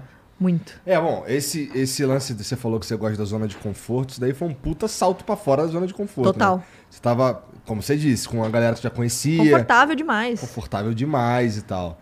É, Mas foi bom dar uma chacoalhada, sabe? interessante. A Mari, é, que gosta da zona de conforto, a Mari que é tímida e tudo mais, Você não imaginava? tá virando uma pessoa... Então, virou uma mud- pessoa. Ó, você mudou, foi a fama, né? Ah, foi a Tá fama, vendo? né, É isso que eu falo. É aquele um milhão e meio de seguidor no Instagram, é, né, não, Mari? isso aí mexe com a cabeça de qualquer um, tá vendo? É, é esse discurso tô acostumado. Ah lá, já. tá até largando a Globo. É, então, aí, ó. Não, agora ela, sei lá, usa o relógio na mão direita. Nossa, sempre, sempre soube, sabe? Tipo, as pessoas acham motivo pra tudo, socorro, sabe? Me deixa, só quero ir pra casa ver minha série, sabe? Poxa. E o que, que tu tá assistindo agora? O que, que eu tô assistindo agora? Eu terminei White Lotus e tô assistindo Afterlife. Nossa, acho que, acho que eu entrei num papo meio ruim pra mim. Porque eu não assisto porra nenhuma. Mas vamos falar sobre Que ele. isso? É. Você jura? O que, que você faz? É que você trabalha aí, Eu tá vendo? pra caralho. Aí, ó, tá É. vendo? Tá perdendo coisa Que- boa. que eu- eu- quando minha, por exemplo, minha filha. é, ela- elas gostam das paradinhas. Eu vi que tem inclusive um episódio do teu podcast lá falando sobre coisas de terror ali e tal. Ai, caiu É, meu brinco. mi- Ah. Minhas filhas gostam de. As duas gostam de, uma- de umas historinhas de terror e tal. Mas que E- terror. Eu gosto então, de terror. Elas consideram Vandinha um pouco terror. Não, é que entendeu? elas são crianças, né? É, são crianças. Aí tem monstro, né? Então é Sim, terror sim, e tal. sim. Aí a mais nova me chamou, papai, vamos ver Vandinha e tal. E foi a última coisa que eu vi. Porque tava com elas. Mas assim, que eu, tô, eu assisto as paradas em doses muito homeopáticas. Tipo, você tá terminando Game of Thrones agora. Cara, o Game of Thrones eu esperei acabar tudo pra ver. Aí, aí eu. Aí, porque assim, quando eu tô. Mesmo depois que todo mundo falou que o final foi ruim, É. você foi assistir. É, o final foi meio ruim, meio corrido, né? O final, né? O que, É. que você achou daquele final? Meio corrido, né? Ah, é, tipo, é, sei lá. O que, que o Rei da Noite foi fazer ali? Ele podia ter só ficado lá um longe. que tempão ia- em um minuto, assim, é, mas tudo bem. Mas eu, eu sou, eu sou, eu sou... Eu não sou hater de série nesse nível, assim. É. Eu gosto de qualquer coisa, vamos lá, gente. Cara, Entretenimento. então tá bom. Então eu vou te testar aqui, hein? Eita! Cuidado que pode ter coisa que eu não assisti, hein? Tá. Mas é que essa é relativamente famosa, especialmente no Brasil. É Sobrenatural, você viu? Supernatural? Claro. Tá. é Meus primeiros aí? crushes da, da vida. Antes ou, antes ou depois do Sam ficar fortão? Ah, como eu disse, eu gosto de tudo. Mas eu vou te falar, o meu crush real de Supernatural Ah. não é o Sam ou, É o ou o Jim. Não, é o Jeffrey Dean Morgan, que é o pai deles. Tá. Que depois faz Depois o é o Negan. Negan. E aí, assim, pra mim é um dos meus maiores crushes da vida. Aquele cara é maravilhoso. Tá. Tudo bem que em Supernatural ele tava. eh, mas depois, como Negan, ele é, É, ele, aparece pouco. O Supernatural ele aparece É. bastante na segunda temporada. Mas assim, assisti episódios aleatórios, Ah, é? assim. Eu não sei se eu, eu Tá. não sei se eu assisti. Que bom. É. Porque assim, são, se eu não me engano, 12, 14 temporadas. Depois confere pra mim aí, Jean. Temporada pra caralho. É, só que aquele lance meio Cavaleiro do Dia que eu te falei no começo. Sim. Que assim, ele tava previsto cinco temporadas. E as cinco, as cinco primeiras temporadas são 15, né? Nossa, saiba a hora de parar, né, minha gente? Exato. As cinco É primeiras. Grey's Anatomy, que tá até hoje. É, é. Minha mulher que gosta dessa. É boa. A, o Supernatural era pra ter cinco temporadas e as cinco primeiras são incríveis. Sendo que a melhor é a terceira, que ela rolou naquela época que teve a greve dos roteiristas. Muito tempo Não atrás. É, é porque faz muito tempo mesmo, muito tempo. É, e aí, portanto, ela foi. as- As temporadas tinham, sei lá, 24 episódios. Essa, com a greve de roteirista, teve 18, então não teve filler. Sabe? Não teve uns episódios meio merda que tá ali pra encher linguiça. Tipo o episódio da mosca de Breaking Bad. Que ninguém sabe até agora. é. É. Tá, sim. Então, e assim, são, é realmente, até que na temporada é bom pra cacete. Depois, meu irmão, começa a ficar uns bagulho assim que tu fica, É. caralho. Eu não assisti, eu não assisti cronologicamente, assim, então. Pô, na quinta os caras literalmente venceram Lúcifer. O que, que tem mais sinistro? E aí eles acharam 10 temporadas depois. Cara, e é, e é uns monstros escrotaço, entendeu? Umas paradas, uns arcos, nada é, tinha uns episódios que eu vi uma galera, umas coisas meio nada a ver mesmo. Muito assim. ruim, muito ruim. Aí foi ficar maneiro de novo na 14 temporada, ficou maneiro de O novo. Castiel chega quando? Mas o Castiel é na quarta temporada. É quando ah, ele é resgata. recente, então. É bem É, no começo, é, é. é, É, tá. quando ele resgata o Jim do inferno. Aí, Lembro disso. aí o Castiel perde poderes de anjo, ganha os poderes de anjo. Perde poderes de anjo, ganha os poderes de anjo. Quer, perde Mas você memória, assistiu ganha a tudo? memória. Eu assisti tudo, porque eu tenho, eu tenho um, um defeito. Que é assim, se eu comecei a assistir, meu irmão, aí eu vou assistir tudo. Não começa Grey's Anatomy. Dica. Você vai terminar só em 2047. Tá. Por isso que eu não começo uns animes aí também. Todo mundo fala pra mim de assistir One Piece. Tem mil e sei lá quantos episódios. Ah, Meu irmão, preguiça. vou. Preguiça. Mas vou. acho que é uma coisa que a galera tá fazendo cada vez menos, né? Tipo, White Lotus, que é uma série nova, são duas temporadas, que seis, oito episódios cada um. A galera tá E aí tipo, acabou? Reza a lenda, não sei. Porque são temporadas meio que independentes, Aham. assim, sabe? Então, eu é isso. Eu acho que a- ninguém tá aguentando mais essas séries gigantescas, gente. Mas eu gosto de Supernatural. Sempre gostei. É. Então, esse Talvez porque eu vi dessa maneira. É, assim, a primeira. É, é, é, a- É tipo Walking equipe é maneira. Dead. Não sei se você assistiu. Walking Dead eu assisti até cansar. E aí eu cheguei, eu cheguei E cansou ponto... muito rápido, né? Ó, não, eu assisti pra cacete. Assisti quase tudo. É, só que aí chegou num ponto que, que, que eu cheguei onde tava a, a série. Aí eu, pô, tá bom, então agora eu vou esperar andar um montão e volto a ver. E aí nunca mais voltei, mas eu pre- pretendo voltar. Mas acho que também sai bora Todo de parar, mundo fala né? isso. É. Todo é mundo que fala assim, isso. o Felipe assistiu até o final ele falou que fica bom depois. Porque o Negan tem outro papel depois de um tempo. Aham. Mas assim, a partir do momento do Negan ali, eu acho que foi o melhor momento da série. O melhor personagem, é incrível. Nossa, ele, e, como ele, ele é ruim, cara. Então, Ele é- não, não que eu concorde, tá, gente? Mas assim, eu acho que em termos de personagem Aham, ali é um claro. dos melhores. É igual o Homelander em The Boys. Já viu The Boys? Não, também não. Olha, eu vou mexer na sua agenda. Prioridade, assistir The Boys.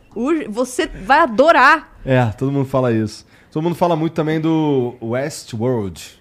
Também, eu assisti É. dois episódios só de Westworld, mas muita gente fala sobre essa série. Mas assim, The Boys é meu, minha minha série favorita Sério? dos Assim? tempos recentes, assim. Porque eu amo super-herói, né? Afinal, sou embaixadora da Marvel no Brasil, mas assim. É uma série de super-heróis de um jeito muito diferente e muito legal. E muito inteligente. É incrível. É, são uns super-heróis meio anti-heróis, não é? Total, total. É tipo vida real, sabe? Dos super-heróis. Não é o cara que quer Faz salvar o mundo, merda, né? Ah, é uma empresa. O super-herói é uma empresa, sabe? Então, é incrível, incrível, incrível. Assiste. É, eu vou assistir. Eu vou assistir. Tá bom, depois você me conta. Daqui 10 anos. Então, aí agora o Sobrenatu- Sobrenatural acabou, né? Acabou bem. Acabou Foi- agora? foi- Não, acabou deve ter uns dois anos. Tá. Por aí, três anos. Inclusive, o. Gente, esqueci o nome dele. Jensen. O. o Jim. Qual, mas qual que é o nome dele? Jensen Ackles. Jensen Ackles. Tá em The Boys. Ah, é verdade. É verdade. E o Jeffrey Dean Morgan também vai estar em The Boys. É? Na próxima temporada. Esse Ou seja, pegaram muito. todos os caras gatos da série e botaram lá. Os caras não são besta, né? É óbvio que eu vou assistir, gente. Os dois crushes de Supernatural. Qual é, Felipe? Ele falou pro Jensen Ackles, ele entrevistou os caras Ah. que eles vieram pro, pro Brasil, né? O elenco de The Boys. E ele falou pro Jensen Ackles. Minha mulher te acha mó gato. Minha mulher é apaixonada por você. Ele falou, é, pois é, vai fazer o quê, né? Ah, mas é Sou. aquele crush de longe, que nem eu, que nem eu com a Shakira. Minha mulher nem se incomoda também, não. Tá disponível agora, né? Não, mas eu não tô, né? Ah, tá. Ó, eu, eu joguei aqui só pra ver o que ia rolar, né? Eu joguei aqui pra ver. Pô, a Shakira é o ser mais maravilhoso Ela que é tem no demais. planeta Terra. Agora mais que nunca, tô amando. Porra, é. E aí, o Sobrenatural acabou e veio uma, uma, um spin-off que é Hum. Tem, os... dos pais dele, né? É. Mas é muito ruim, mano. Mas spin-off é ruim. e Fala eu tô um lá spin-off bom. vendo, pô. Talvez Better Call Saul. Você assistiu Breaking Bad? Ah, Better Call assisti, Então, Better. Call Saul. Essa é a melhor série que tem, não é? Better Call Saul ganhou vários prêmios Não, agora. Breaking, Breaking Bad, Bad. pra muita gente, sim. Eu, eu acho que é uma das minhas séries favoritas também. É. Mas spin-off ruim. Todo spin-off é ruim. Eu acho que só Better Call Saul, não consigo lembrar de outro. É, bom, tá bom. É, bom, é que essa, essa é ruim mesmo. Mas é, é- o problema dela não é. Eu nem quis assistir essa daí de Supernatural. Então, não é, o problema não é. Não é roteiro. Roteiro também, assim. Eu quero dizer assim. É, é ruim, sabe? Mas não é uma coisa de mexer em time que, que ganhou já? Porra, e ganhou meio quase perdendo. É, né? mas tem a fanbase ali, entendeu? Já tem uma fanbase, cara. Os caras querem ver o, o, o Sam e o Jim, não o resto, entendeu? Aí Tipo- o, o jeito que eles arrumaram foi. O Jim é o narrador da parada, tá ligado? Ah, então é a voz dele. É. Ah, tá. É, mas assim, cara. não- só tô vendo não, que eu sou zoado. É. burro. É, só tô vendo que eu sou burro. Ah, House of the Dragon é um spin-off bom também, vai. Tu já assistiu a, a primeira temporada inteira? Já. E aquela do Senhor dos Anéis? Essa daí eu pirei de ver, mas todo mundo falou que era ruim, eu não Eu sei. parei no quarto episódio. Chato. Não é chato, mas também não é legal. Eu não sei o que, que é. Eu não, eu não tenho opinião formada porque eu não terminei de assistir. Eu seria injusta aqui. Mas assim, eu confesso que eu abandonei. Talvez eu esteja errada. Não eu sei. imagino que o teu gênero favorito de filme seja de super-herói. Sim. E eu gosto muito é, de filme de terror. Legal. Mas eu confesso que eu parei porque o Felipe não curte terror, mas é algo que eu e meu irmão a gente sempre gostou de assistir, assim, sabe? A gente era tonto na época. Ai, vamos assistir o filme meia-noite com tudo fechado, tudo escuro e tal, porque a gente gosta de sentir medo. É bobão de adolescente. Não julgo, não. É, então assim. Meu irmão Meu pregava. gênero favorito é terror. Meu irmão pregava peça em mim. Então, É? tipo, a gente assistiu o It, ou It, Das Stephen antigas, King, aham, o It original. das antigas. E eu lembro que era o nosso filme preferido, assim. A gente sempre foi muito fã do Pennywise e a gente morava numa casa, num sobrado. Que- Como é que alguém é fã do Pennywise, Mari? Não é fã, não é tipo, vem cá, vou tirar uma foto com você, vou entrar no bueiro, sabe? Vou Mas é um procurar o Pennywise, maneiro. assim, tipo. Mas era, sei lá, enfim, eu gostava. E aí eu lembro que. Mas eu morria de medo. É uma coisa meio complexa, né? Quem gosta de terror gosta, mas também sente medo, enfim. E aí eu lembro que meu irmão ficava pregando várias peças em mim, assim, de. Eu ia pro meu quarto dormir tudo escuro, assim, naquele corredor daqueles sobrados que tem vários quartos, assim. E aí ele ficava fazendo a voz, they all float down. E eu. e aí ele ficava fazendo do banheiro, sabe? Tipo, pra fazer uma voz como se estivesse num bueiro embaixo, assim. E eu achando que ele tava dormindo. Então a gente. Eu cresci com eles, assim, brincando com essas coisas de terror. Sacaneando. Terror dos anos 90. Eu sei que vocês fizeram no verão passado, Pânico, Lenda Urbana, essas coisas. Eu Premonição, eu adorava esses filmes. Então, eu tenho uma paixãozinha adormecida aqui que eu preciso recuperar, assim. Eu gosto dos filmes do James Wan. Gosto de ah, A Invocação do Mal. Então, eu Todos não sei, eu não vi nada disso, porque eu tô atrasada. É. Tem um que o nome eles, é, foi traduzido como Sobrenatural também, Aham. mas é o filme. É, o nome em inglês é Insidious. É, Dá esse- muito medo? Porra, é bo- esse aí, ele é muito mais tenso do que sustinho. Sabe? Não tem sustinho. Eu não gosto muito do lance do. É. Mas acho que susto, ninguém mais se assusta hoje em dia, né? A gente já sabe a fórmula. Porra, eu vou te falar, Mari. Eu fui ficando velho e fui ficando cagão. Mesmo? Eu vou te falar que eu fui, eu fui ver de novo uns filmes que eu já vi e fiquei com cagaço. Aquele cagacinho de. Não quero ver. Sério? E eu já sabia o que ia acontecer. Eu fui ver a Annabelle, que também é, um, do- é do universo ali e tal. E assim, eu já tinha visto. Eu já sabia o que ia acontecer tudo. E com cagaço, eu fiquei, por que, que eu tô com cagaço? Pois é. É, eu, eu, eu tenho 37 anos na minha cara. Eu sei que é tudo caô. É, eu já vi. É tudo maquiagem, irmão, são atores. Ô, Mari, tu não tá entendendo. Eu já vi o filme. E eu com cagaço no filme que eu já vi. Não faz Não, nenhum é, eu, sentido. eu sou assim também. Acho que se eu começar a assistir de novo, talvez eu fique nessa vibe, assim. Cara, Mas eu quero assistir aquele lá que falou que a galera saiu vomitando do cinema. o, eu sei qual é esse daí. É esse é sinistro, hein? Você viu? Eu sei qual é. Eu não que, assim, gente, sério, eu sou uma pessoa Não, do legal, palhaço eu juro. sinistro. É Terrifier. Terrifier, é. Alguma coisa assim, não é? Terrifier, Não sei se é. chegou aqui no Brasil já, Cara, mas é- eu tô curiosa pra ver esse filme. Ele eu é bem. tentando- é. Mas tu gosta de gore? Porque esse filme é só isso. É tipo, Ca- o cara abrindo a cara dos outros, entendeu? Nossa. Ai, gente, eu tô. Não, não, não, sou psicopata, tá? Mas assim, é, eu curto terror, sei lá, é uma coisa meio louca, assim. É que esse, eu não. Eu, eu Talvez gosto- eu fale que goste mais com essa idade. Né? Eu tô pensando com a cabeça de- da Mariana de 15 anos, tá? Tá bom, tá Talvez com 33 eu fale assim, putz, não, esquece, passou. É, eu gosto do. Eu gosto mais de filme de terror de fantasminha, diabinho, essas paradas, entendeu? Tipo a freira.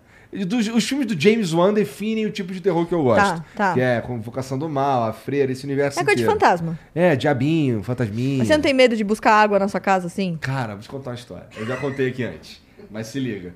Teve um dia, eu morava lá, eu morava no Rio, é, em frente à minha mãe. Era uma vila e a porta da minha casa era uma porta, era, era uma porta de correr assim, de, de ferro com, com vidro e tal. E, e tinha uma, uma, uma sacadinha, umas luzes. E aí, eu tava deitado na sala, eu tinha um projetorzinho e eu, e eu vi o filme grandão. Nessa época eu dava aula e eu. Sexta-feira era o dia que eu não trabalhava. Então de quinta pra sexta eu podia dormir tarde. E- porque sábado eu trabalhava de novo, mas de quinta pra sexta eu podia dormir tarde. E eu gostei, gostei muito de filme de terror. Eu tava vendo né, o primeiro filme da Evocação do Mal. Coloquei ali o sonzinho, minha esposa foi dormir com as meninas, já tinha as duas, foi dormir. É, eu liguei meu projetor, deitei no puff e tô vendo o filme, né? Pá. Aí tem uma hora que é no auge, assim, da parada, o bagulho muito doido, as paradas acontecendo, o fantasma maluco. E aí tem uma hora que ela. que, que a, a, a heroína da parada. Ela meio que tá procurando uma parada dentro da parede, aí o, o, o chão cede e ela cai no, no porão. Quando ela cai no porão, é aquele silêncio de, de filme de terror, que em seguida vai vir um barulhão Sim. e fazer você se cagar todo. Aí, aí ela caiu lá embaixo e tá assim, olhando as paradas, não sei o quê. Daqui a pouco o fantasma é como se ele tivesse caído. Porque é, é, o personagem lá morreu enforcado, a bruxa lá. Aí ela cai como se tivesse enforcada aqui assim, as perninhas balançando, mó barulhão, mó sustão. Exatamente na hora que o fantasma cai assim, a lâmpada da varanda explodiu. Cara. Eu acho que foi o dia que eu. Aquele dia eu quase me caguei, cara. Porque, ó, aí eu levantei. Ai, Eu levantei, eu, eu- eu pausei o bagulho, pausei o bagulho, levantei esse meio tiltado, acendi tudo quanto era luz, bebi uma água. lógico, você tem que... Porque o, o monstro não não, vem vai... claro. Não, imagina, não vem. O Não- diabo no não, claro, ele-. Fecha a porta também, ele não atravessa. Não, tá tranquilo. Se cobre assim. né? É, super. Aí liguei todas as luzes, bebi uma água, botei uma música, um vídeo da galinha pintadinha. Ah, eu fazia isso. Eu assistia Cartoon Network depois de assistir o, desenho, o filme. Era como eu sobrevivia. Por isso que eu gostava, tá Juro vendo? pra tu que eu botei um vídeo da galinha pintadinha, assisti o vídeo da galinha Ajuda. pintadinha. Calmou? Calmou. Aí sim, aí desliguei tudo e continuei vendo o Você filme. continuou vendo o filme? Ah, eu ia parar no auge, no ápice da Você é parada. doido, pô. nunca mais assisti esse filme. Porra, mas aí esse dia eu quase me caguei. Porque assim, foi muita coincidência, cara. Na hora que o fantasma caiu, o bagulho, pof, estourou. Eu fiquei, que isso, cara? Ai, nossa, que, que medo, sério. Mas a gente gosta, esse, esse é o problema. E teve uma outra vez, essa foi mais tranquila. Minha filha tinha uma Baby Alive, daquelas que, que fala. Já começa o medo aí. gente, socorro, você tem uma boneca dessa em casa. Ela vai olhar pra você do E aí, nada, Ela sabe? deu um mole com a Baby Alive, de molhar a Baby Alive, e ela entrou numa pira de ficar falando sem ninguém fazer nada, entendeu? Não, mas, gente, queima essa boneca, Só que socorro. eu não sabia. Porque assim, eu, eu, eu ficava o dia inteiro na- trabalhando. Aí quando eu cheguei em casa, a mesma vibe. Devia ser uma quinta-feira também. Também devia estar indo ver um filme, um filme é, de terror no projetor. E tava me preparando e tal. Daqui a pouco eu escutei uma voz na cozinha. Aí eu, que porra é essa? Porra de voz na cozinha. Aí daqui a pouco de novo. Não parava a porra. E era uma voz estranha, porque tinha molhado, né? Tava Ai, esquisito o bagulho. que horror. Eu, Caralho, mané, vou ter que ir lá na cozinha ver que porra é essa, cara. Era boneca? Caralho. Não, aí depois de um tempo de sofrer, de olhar legal, de ver se tava tranquilo mesmo, não sei o que, eu fui lá ver e era boneca lá, Baby Alive. Mas até o processo de chegar na cozinha pra ver que, que se era Baby... Quer dizer, pra descobrir que era Baby Alive estragada... Ela com o olho meio aberto, sabe? Aquelas irmão, coisas assim. Porra, essa Olha, foi sinistra também. Eu tenho medo de bonecas. Porque em terror sempre tem isso, né? Boneca, criança, essas coisas. E uma vez eu fiquei num Airbnb no Rio de Janeiro. Ah, Eu fui com uma amiga. E aí a gente. Ela foi primeiro, e aí o Airbnb tinha duas, dois quartos: o quarto do casal e o quarto do fi- da filha lá. Aí ela falou: Ah, cheguei, vou ficar no quarto do casal e tal. Cheguei primeiro, falei, beleza, fico no quarto da, da criança. Cheguei no quarto da criança, pensa assim. A criança mais mimada do mundo, provavelmente. Porque o que mais tinha era boneca naquela coisa. No hotel? Bon... Não, Airbnb. Ah, tá, né, Airbnb. Bonecas, assim, bonecas, muitas bonecas, muitas, assim, bonecas sem parar, assim, bonecas bebezinhas. Aí eu, eu deitei na cama, eu falei, eu não vou dormir Aquelas aqui. que faz assim... É, eu falei, uma vai virar pra mim, entendeu? Eu falei, eu não quero dormir aqui, não quero, eu não consigo, porque você dorme, você abre o olho, tem cinco bonequinhas olhando pra você assim, ó. Eu falei, não, fui dormir na sala, eu falei, não vou ficar aqui. Jamais Não tu vou, assistiria nunca, Annabelle, então. nunca. Eu não assisti ainda. Eu tô Já- eu acho que não, você não- É. É sinistro esse, cara. E você assistiu a Annabelle e depois rolou essa história da boneca ou foi antes Cara, da outra? não, não, não lembro mesmo, não lembro mesmo. A, a boneca, assim, foi, foi um fato meio solto na Mas a gente vida. gosta de sentir medo. Esse é o problema. Quem gosta de filme de terror gosta de sentir medo. É. É uma coisa que não Ó, dá pra explicar. É que assim, eu, eu gosto mais da, de, do, quando o clima tá muito tenso. O lance do sustinho, que tem o jump scare. Sim. Eu acho aquilo meio merda. Você eu assistiu acho... o Pânico Novo? Não, Com a Jenna Ortega? não. É bom? Acho que cumpre bem o papel do Pânico que a gente conheceu, Pô, mas sabe? é que não é fantasminha nem diabinho, entendeu? Ah, slasher, é, Eu gosto de fantasminha e diabinho. tá bom. tô pensando, eu tô, eu, não, eu, eu, eu tô desatualizada no meu É, portfólio mas, assim, de terror. Acho que de, de filme de terror novo que. Eu nem consigo lembrar de um novo que, o que me deu vontade de assistir, não. Mas, pô, é, eu já fiz esse filme de terror no cinema e é maneiro pra cacete. É cara. demais. Eu fui ver o.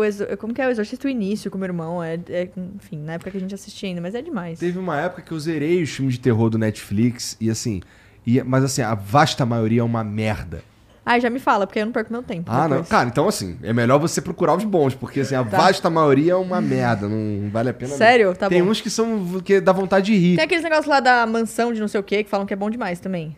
Ah, sei qual é esse daí. É uma série, né? É uma série, esse é uma série, não é um São filme. dois, duas séries, né? Ah. Que são muito parecidas o nome lá e todo mundo fala que é muito É, boa. esse eu não assisti ainda. Tá falam que é muito boa. Tá aí.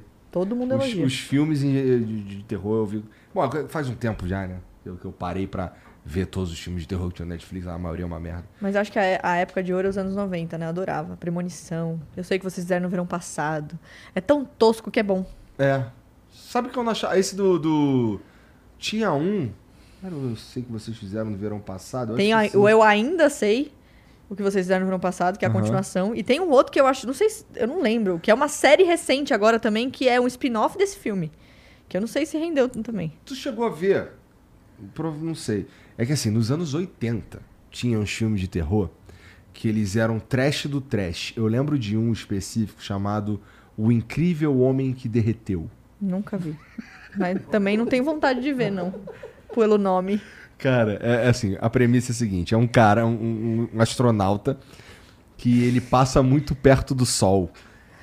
Aí, Gente. aí ele, ele pega uma ziquezira lá, que ele volta pra Terra lá, todo, todo bichado, não sei o quê, e ele começa a derreter, sabe? E porque ele começou a derreter, ele, come, ele ganha uma super força, mata as pessoas, é um bagulho não faz nenhum sentido. Mas é, é aquilo ali, é definição de trash. É pior do que bolha assassina, é pior do que essas porra, cara. Vale pela experiência? Cara, esse você vai assistir, você vai ficar boquiaberta com o nível de tosquice. Ah, Tem uma cena que, cara, ó. Ele tá no hospital, aí ele acorda e ele meio que quer matar a enfermeira. Aí a enfermeira Porque consegue. sim. É, a enfermeira consegue escapar dele. Aí a cena é assim: é, é um corredor e a enfermeira tá correndo em direção à câmera, em câmera lenta, e sem sacanagem, deve ficar uns 3 minutos. Ela correndo em câmera lenta em direção à que câmera. gostoso. E tu fica. Ritmo, Caralho, ritmo é tudo, né? Pra quê? Por quê? Por que, que eu tô isso vendo tá isso? rolando? Mas foi um sucesso esse filme? Não, foi um completo de graça pra todo Ah, mundo, tá. pra quem viu, pra quem.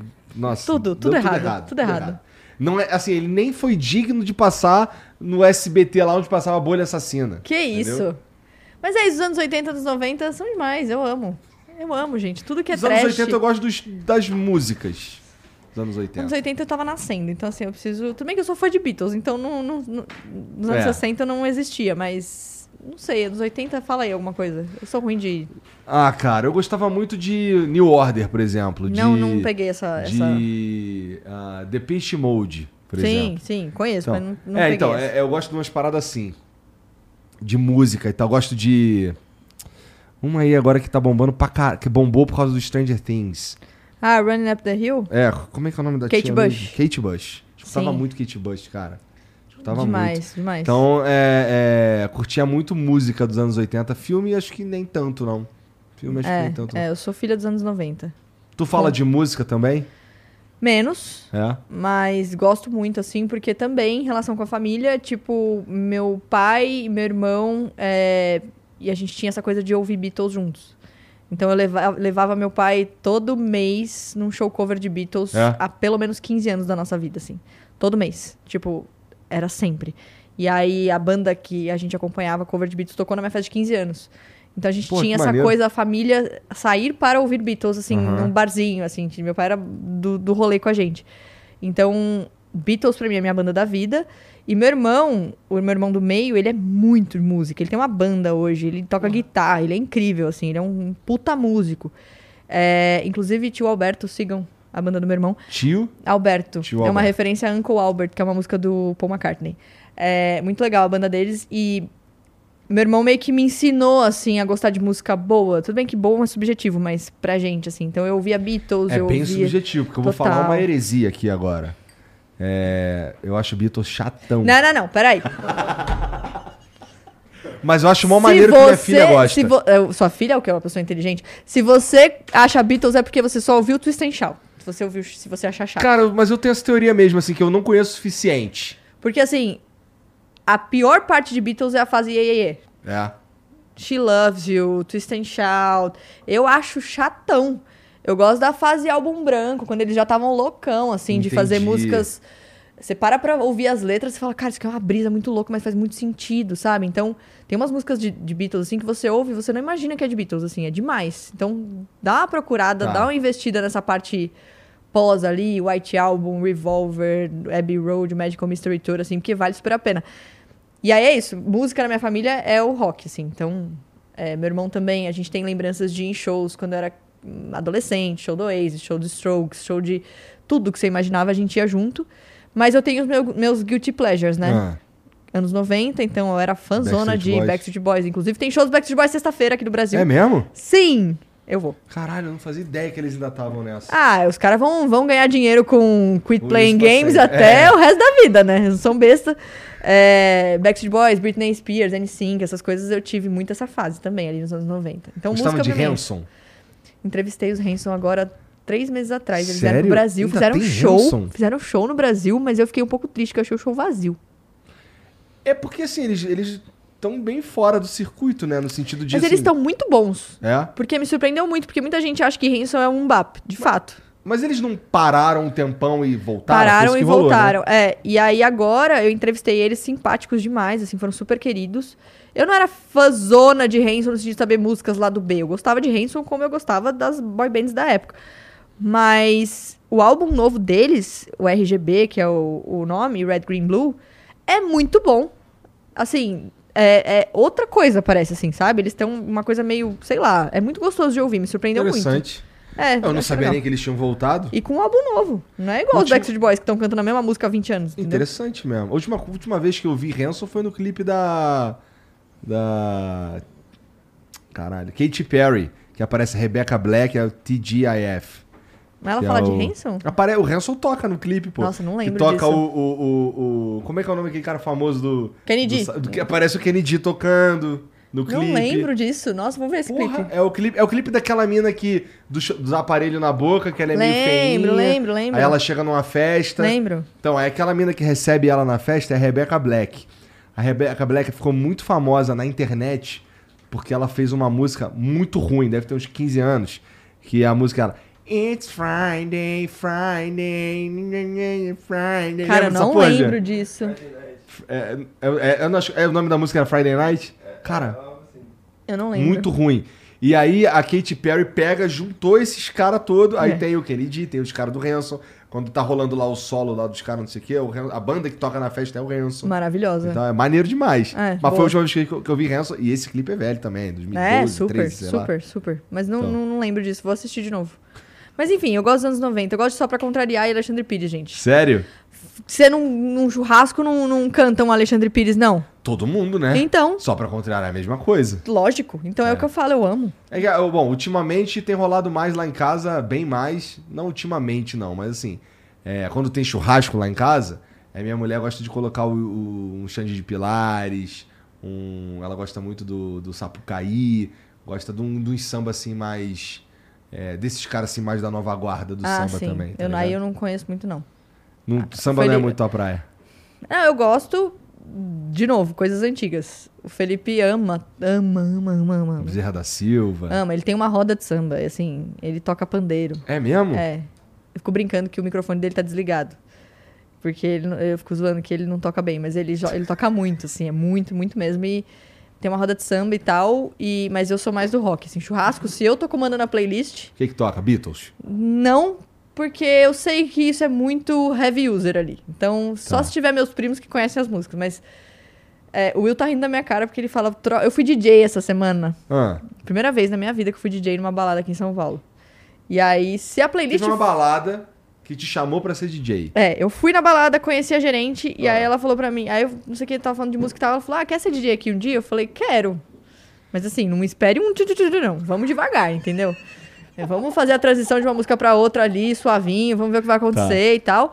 É, fui DJ e eu tive um conflito muito grande montando a playlist, porque se eu for colocar as minhas músicas, não, não são super lado B, mas por exemplo, se eu for colocar Strokes, eu não vou colocar Last Night, eu vou colocar uma música um pouquinho menos conhecida. Se for colocar, sei lá, Killers, eu não vou colocar Mr. Brightside, eu vou colocar outra coisa. Porque eu curto essas coisas, é o que eu tenho vontade de ouvir quando eu tô numa festa. Mas eu, eu mandei bem, vai. Eu contemplei a galera pop também.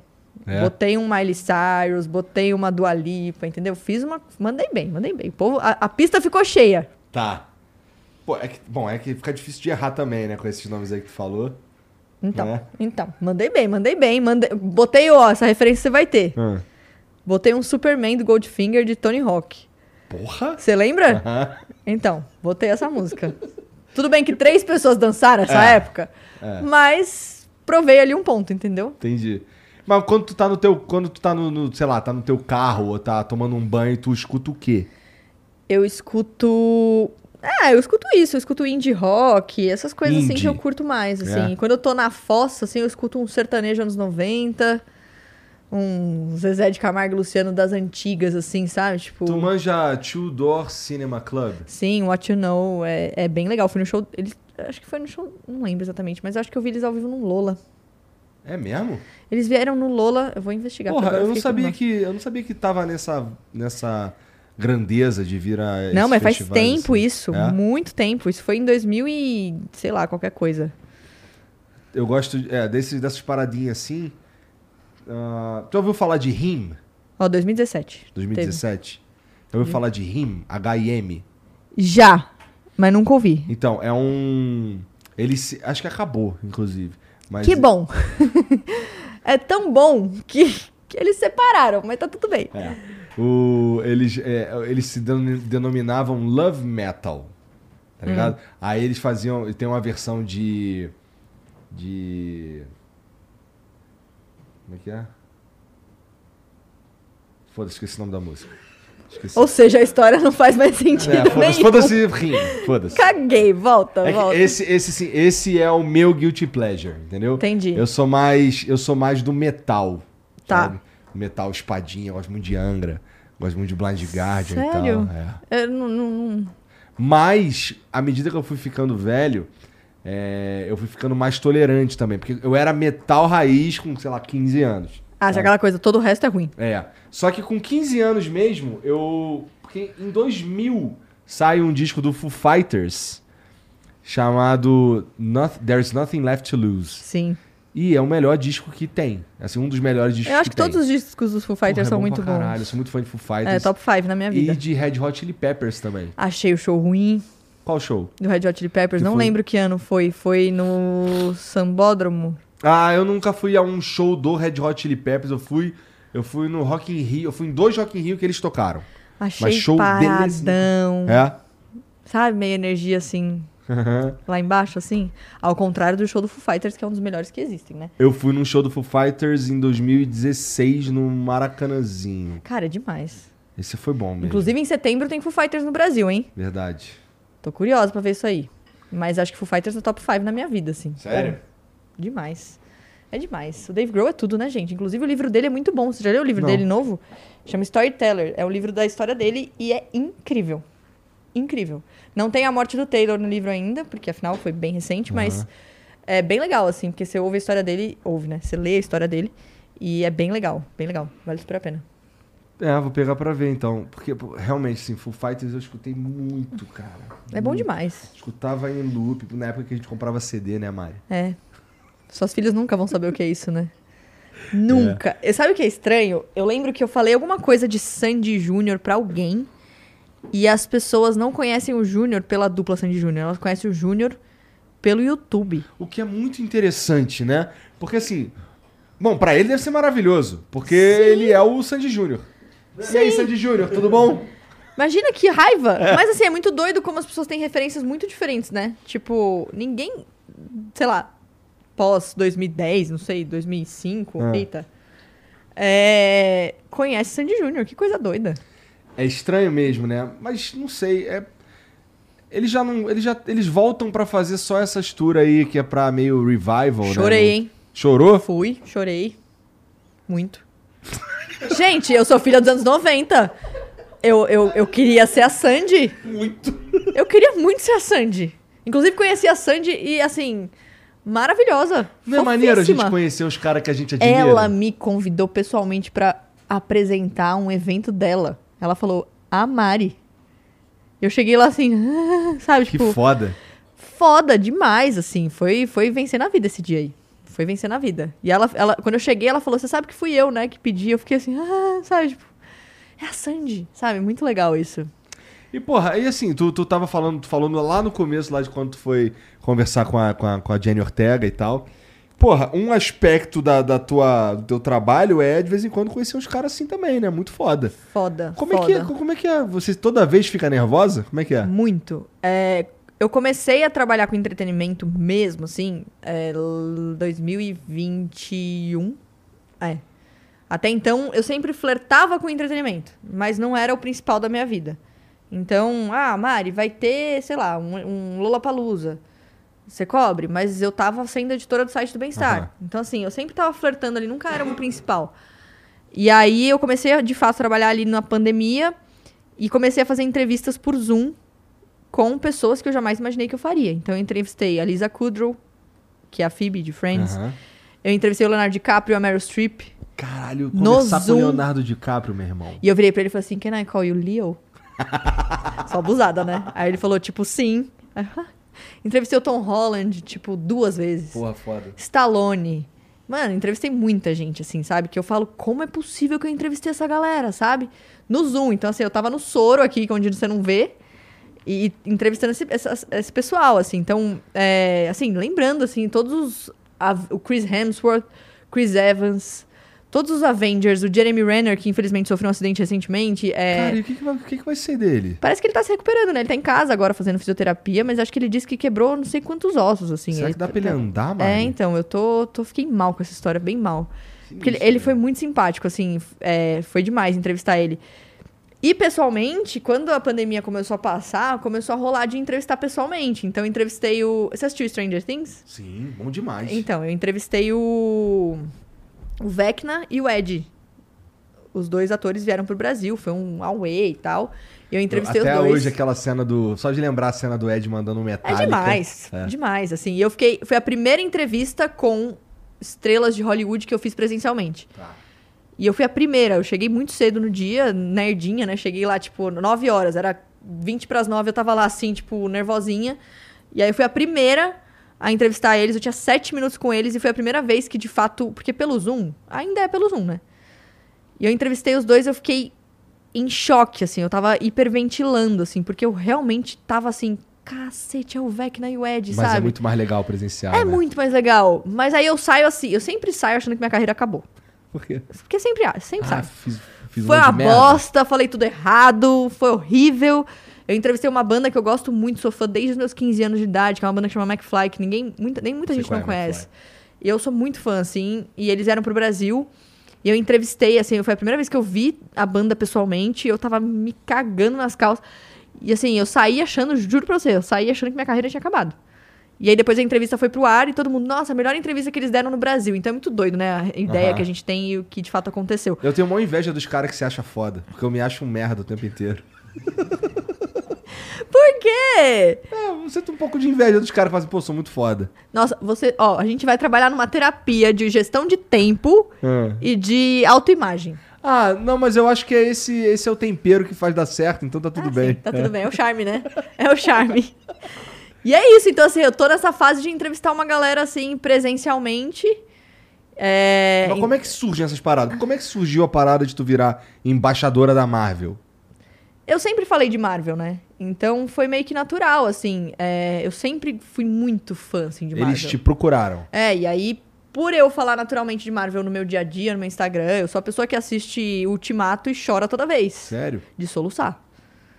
Ah, eu Tu é sou emocionada. esquisitinha, hein, Eu Mari? sou, eu sou muito weirdo, né? tipo, eu sou demais. O meu primo hoje me disse a seguinte fra- frase. Às vezes, pra achar a sensualidade da Mariana, a gente tem que cavar muito, viu? Aí eu falei, que bom, a família apoia, né? Mas eu sempre fui muito fã de Marvel, assim. Assisti o primeiro Homem-Aranha lá atrás, assim, Aham. mudou minha vida. Então, é, Esse Homem-Aranha tem umas histórias também. Nessa época aí, devia ser 2001, 2002, eu não lembro direito, mas era por aí, porque eu, eu lembro que eu tava no Cefet. E tava começando aquela parada de piratear filme, botar, gravar em Sim. VCD, não sei o quê. E, pô, eu tinha. Eu não tinha um acesso à internet muito maneiro, tinha internet de escada. E aí eu lembro que eu usava o Emule, eu usei o Emule pra baixar um filme do Homem-Aranha. Aí baixei um. Baixei, ficou, sei lá, um mês baixando o filme do Homem-Aranha lá, porque era só podia baixar de madrugada, não sei o Sim. quê. Aí tá. Aí quando baixou o primeiro filme, eu, os caras, sabe o que os caras fizeram? Eles, baix, eles colocaram estática de TV, sabe? Tá sintonizado em canal nenhum. sim.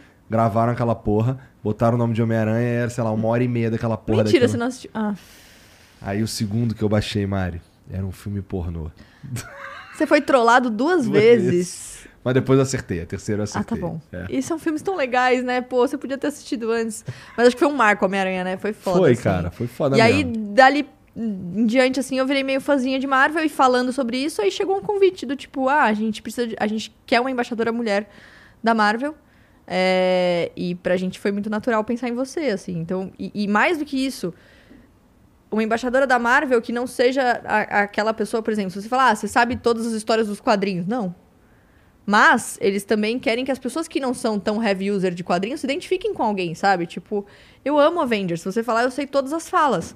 Mas eu sou a pessoa do filme. Então, assim, todo mundo pode gostar do que quiser dentro desse universo. Você não precisa saber o que o quadrinho de 1968 falou sobre, entendeu? É, é- então, eu acho que foi um movimento legal de muitas pessoas virem e falar assim: Mari, que legal. é, eu tenho, sei lá, 35 anos, sou mulher e pela primeira vez eu me identifico por gostar de Marvel. E não necessariamente precisar ser aquela coisa do. Ah, eu sei tudo, eu sei o ano que o Stan Lee fez, não sei o que e tal, não sei o que lá. Isso É, é muito legal esse movimento de, de ampliar um pouquinho mais esse Cara, tu universo. devia pegar e jogar o, o Homem-Aranha. No, tem no PlayStation 4, PlayStation 5, tem no PC também. O Homem- o Homem-Aranha, cara, é. O jogo, ele parece um filme. É legal? Pra quem gosta desse tipo de jogo, sabe? Pô, é legal demais, cara. O lance de, de- de você se movimentar Tinha pela um Homem-Aranha cidade. no 64, não tinha? Cara, tinha um Homem-Aranha no jogar- 64. Eu lembro de jogar alguma coisa de É. Homem-Aranha quando eu era mais nova. É, só que o do 64, assim, ele era. Bom, pra época ele era um dos melhores jogos da época, tinha PlayStation também, e tipo, o 64 era o mesmo jogo, o 64 era um pouco melhor. Mas esse, cara, é, é, assim, é um mundo extremamente vivo, Sério? Nova York, Quero ver. vivaço.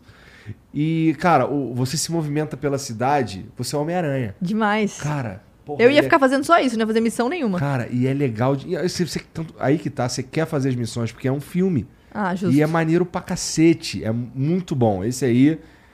Anotado. Esse é bom demais, cara. Tá. Esse é bom demais. E, e depois teve uma, um DLC, mas eles soltaram também como um jogo separado, que é um do Miles Morales, que ele também apa- ele aparece no jogo principal, e aí acontece umas paradas lá, e aí tem um pedaço dele depois. Pô, é bom pra Ah, caralho. talvez seja um jogo que eu. E ele é levinho, é tranquilo de jogar, é maneiro. Sim, sim. Tem, tem os principais vilões, é, porra, é legal pra cacete. Nossa, eu vou procurar super. Eu Legal. amo. Esse aí eu, eu joguei recentemente, inclusive. Joguei. Tava jogando mês passado. Eu gosto de jogos assim que são jogos de filmes que eu gosto. Então eu lembro, por exemplo, de Rei Leão do 64, que o Simba tinha que assustar a lagartinha com.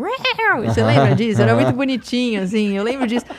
E era um jogo muito legal porque era de Rei Leão, sabe? Por que, que não fazem esses jogos? Talvez façam e eu não saiba, mas assim, eu Ah, gosto não, desses não jogos que me muito que remetem a saiba, essas não. coisas, sabe? Aham. Que eu acho que é legal. Esse do Homem-Aranha é bom demais, cara. Assim, Anotado. a história do, do- Você que gosta de Marvel, né? Mas assim, o, o universo cinematográfico Marvel, ele de verdade só renasce com o Homem de Ferro, não é? É, e tem várias questões também, né? Tipo, o próprio Homem de Ferro 2, que é quando apresenta ali a, a Natasha Romanoff, né? Que é a Viúva Negra e tal. E, e eu acho isso muito legal em como os personagens evoluíram. Então, nesse filme, ela tá extremamente sexualizada. E aí, ela ganha um próprio filme dela, depois de muito tempo, que eu gosto, muita gente não gostou. E ela é uma mulher totalmente diferente, né? Tipo, uma mulher que não tá usando mais aquela roupa que na época do Homem de Ferro 2 a gente é, tinha é, é, essa questão da mulher super sexualizada, da mulher numa posição muito diferente da Natasha Romanoff, protagonista do filme dela e tal, não sei o que. Então, é, eu acho que a saga, assim, Homem de Ferro e como eles conectaram tudo, desde o primeiro Capitão América até Ultimato, é um negócio absurdo. tudo, né? É um negócio absurdo. É absurdo mesmo. Você já teve a experiência de assistir na ordem cronológica? Cara, ó, eu vou ser sincero contigo e eu também admiro a galera que assistiu a porra toda. Porque eu não assisti, não. Eu, eu e fiz tem uns isso. que eu nem gosto, Mari, pra ser sincero. Ah, tipo, tem, tem, ó, tem ó, filmes ó, que são melhores que outros. Homem-Formiga, eu achei uma merda. Você acha? Eu gostei tanto de Homem-Formiga. É porque, assim, cara, Eu acho o Paul Rudd tão carismático. é que, assim, tem umas paradas que me pegam. Eu sei que é um filme de super-herói. Eu sei que eu devia fazer várias concessões, porque é um cara que fica pequenininho e, e depois fica grandão. E, porra, é, tem isso. Mas, assim, tem umas paradas que me pegam, mané. Por exemplo, tem uma cena nesse filme que vem os caras pra pegar ele, ele fica pequenininho, cai numa maquete. Uhum. Os caras dão bala na maquete. Eu, pô, meu irmão, por que que tá dando bala na maquete? Tu vai acertar um cara desse tamanho na maquete? Porra, tá de sacanagem. Mas a imagem ficou bonita, vai. Tem uma outra cena nesse mesmo filme que tem o Anthony, que é a formiga dele Sim. lá, né? Porra, ele tá vindo voando no Anthony, porrada de formiga, os caras, pequenininho, ele pequenininho em cima de uma porra de uma formiga voadora, indo em direção aos caras. Aí os caras começam a dar bala. Os caras dão bala e pega no Anthony. Eu fiquei, ah, meu irmão. Mas pode acontecer, a pessoa que defende sempre, né? Ele gosta, ele gosta, ele não gosta tanto que ele lembra o nome do Anthony, que ele É. lembra. Não, é porque me pegou esse daí. É. Porque, pô, o cara deu bala e pegou no Anthony. Mas, cara, é demais. Ass- Assistir na ordem cronológica é das melhores experiências, É? assim. Porque é isso, a gente assiste. A ordem cronológica não é que lançou, não? é? Não, não, não. Porque o primeiro é o Capitão América, o, o primeiro. Primeiro né? Vingador. Então, tipo, eu assisti na ordem que lançou, obviamente. Mas aí você começa a assistir na ordem cronológica, você começa a perceber coisas que você, por ver os, os filmes isolados ali, você não percebe. Então, eles já incluíram também é, WandaVision, Loki e tal. Já, tipo, se você entrar no Caralho. catálogo do Disney Plus, Aham. tem ali pra você, ordem cronológica. Só vai. É Tu muito bom. tudo? Tudo. Assistir em ordem cronológica foi incrível, assim. Assistia, sei lá, um filme a cada dois, três dias, assim. E a experiência foi diferente. Lembra que eu te falei que eu vejo as paradas em doses ah, homeopáticas? não, é, então não vai dar. Ó, eu vi. Eu fui ver aquele. Liga da Justiça, a versão do diretor lá, do, do Snyder. Aí, cara, eu, eu vi esse filme aí uma- em umas seis parcelas. Sem sacanagem. Aquela coisa que você fica. Onde eu parei mesmo? Aí você volta, É. assiste um pouquinho. É. É horrível assistir filme assim. É um pouco, mas assim, é, é quando eu paro, eu paro, por exemplo, vou chegar em Mas casa. você para por quê? Porque eu tô com vontade de dormir. Ah, tá. É, tipo, eu- a hora de eu ver filme é a hora que eu saio daqui, entendeu? Aí eu Entendi. chego em casa, vou ver uma paradinha ali, então é. É, aí eu coloco um pouquinho e, puta, cara, tá na hora de dormir, amanhã tem coisa pra cara fazer, eu desligo, vou dormir, aí depois eu vejo mais um pouco. Aí, por exemplo, se no outro dia eu só preciso estar aqui mais tarde, aí eu vejo mais um pouquinho. Na hora do almoço, eu paro, vejo mais um Mas eu pouquinho. esqueço tudo se eu faço isso. É? Eu esqueço, eu preciso ver tudo de uma vez. Ah, a única não. coisa que me faz parar um filme é se eu dormir. Acontece, acontece bastante. Mas é isso. Ó, deve ter uns quatro meses que eu tô vendo o. A animação do Spawn que tem no HBO, Plus, HBO Quatro Max. meses. Deve ter uns quatro meses que eu tô vendo. Mas é, um, mas assim, é uma série animada. São episódios, de, sei lá, meia hora. E aí eu vejo um por dia. Quando eu vejo. Não entendeu? é a série que vai me ganhar, né? Eu vou dominar a série. Eu gosto disso. Você que tem o poder, não a é, série. Eu tô, eu tô falando aqui uma parada que me, que me fez eu mesmo parar pra pensar no método que eu uso pra ver as coisas. Eu te falei que eu espero acabar pra ver. Mas, porra, se eu vejo doses homeopáticas mesmo, dá pra eu ver um episódio por semana e foda-se, né? Pois é. Você devia estar assistindo The Boys há muito tempo. Caralho, é verdade. O quanto tempo tem episódio de The Boys? Nem lembro mais, 50 minutos, sei lá. Dá Pois pra você é. assistir tranquilamente. Nossa, eu tenho certeza que você vai gostar. É muito bom. É muito bom. Pra mim é das melhores Tu viu coisas. Invincible, que é uma animação Não. também? É uma vibe parecida com essa daí. Uns super-heróis assim, meio. Onde? Netflix? O que, que é? É no Prime também. Ah, tá. É. É uma animação. Aí tem o Omni-Man. O Omni-Man é como se fosse o super-homem, sabe? Só que logo, assim, esse daí é gore pra caralho também. Acontece, ele mata os caras de um jeito sinistreza, assim. É interessante. Eu gostei desse. Tô esperando a segunda temporada Tá aí. bom. Então eu assisto essa, você assiste The Boys e tamo junto. Tá, tá bom. Vou assistir The Boys. Mas todo mundo fala pra eu ver The Boys. Tá na hora mesmo. Tá na hora. Até É. porque vai chegar a próxima temporada, você já vai estar sabendo do que tá acontecendo. Tá. Tá bom. Já assistiu The Boys, Jean? E é bom pra caralho. velho. É? Viu? Eu já te falei mil vezes. Não, todo mundo já falou essa porra. Eu me atrevo a. Eu fico vendo os, é, The Winchesters, que é uma pois merda. é, você fica perdendo tempo com essas coisas, cara. Eu, eu duvido você achar alguém que não gostou de The Boys, sério. É? É muito bom. Tá. Muito bom. Tem mensagem pra nós aí, Jean? Deixa eu ver. Tem algum vídeo, algum Só as áudio? boas, vai. Ué, por que só as boas? Ah, Tá regando? 11 da noite, né? Poxa vida. Hum, tá regando olha lá. Vamos ver essas horas. Gente babaca. Mas nem tem gente babaca essa hora, não. Não? Ah, tem, tem, tem sim. Sempre tem, né? Sempre tem. Vamos lá. O Acriano mandou aqui, ó. Mari, eu aposto que a coisa que você mais escuta por aí é Você era a minha primeira crush. Confesso que eu chegava da escola e almoçava te vendo no G1 em um minuto. Talvez eu fosse meio apaixonadinho nessa época. Aí uma carinha de dedinho assim. ó. Ah, Confesso que eu escuto bastante isso. E eu não sei o que responder. eu agradeço? O que, que eu faço? Gente, fico muito feliz. Muito feliz. Ah, eu tô, eu tô com vergonha agora. Muda de mensagem. Tá. Fico feliz, fico feliz. Obrigada. Ó. Um beijo pra você. O Dani94 mandou aqui. Oi, Mari. Adoro você e seu trabalho. Ah, é a pergunta que eu já fiz. Como surgiu o convite e... Ah, não, tem um twist aqui. E como é ser embaixadora da Marvel? Foda demais. Imagina se já foda demais. Minha vontade é falar, oi, tudo bem? Na padaria. Oi, tudo bem? Meu pão deu dois reais. Eu sou embaixadora da Marvel, mas eu me seguro. Essa, isso aí deve te- ter te dado uns acessos diferenciados pra conversar com pessoas interessantes também, né? É, assim, é, estar na CNN também ajuda muito, né? Então, Imagino. porque oferecem muitas entrevistas pra gente. É, então, todas as entrevistas que eu fiz com o elenco Marvel, assim, foram entrevistas que eu fiz pela CNN, mas é isso, ser embaixadora da Marvel. Ainda é muito recente pra mim, eu tô descobrindo esse universo. Mas a Comic Con, pra quanto? mim, recente um ano. Um ano, né? É? Nem isso. Vai fazer um ano. É. Então, foi a primeira. Hã? Acabou de renovar. É, a Comic Con. Foi a primeira Comic Con que eu fiz sendo embaixadora da Marvel, então foi muito legal, assim, sabe? É, tô descobrindo esse universo ainda. Mas assim, se a dona Marvel quiser me apresentar pessoalmente o Chris Hemsworth, Chris Evans e, sei lá, todo mundo, eu me sinto prontíssima pra isso. É Não só- vai tiltar na hora, não, Mari? ah, tudo bem. Vai, né? Vale a pena. Aí não tem problema, não. Aí a gente. Tudo bem. Aí é até simpático, é aquela coisa parte do charme, sabe? Entendi. Quem que ficaria normal na frente desses caras? É Ninguém. difícil mesmo, né? Eu acho que tem ainda um complicador que é falar em outra língua, não é? Não é? Pois é, na hora desaparece. Na frente do espelho, quando eu tô me preparando pra entrevista, é tudo muito lindo.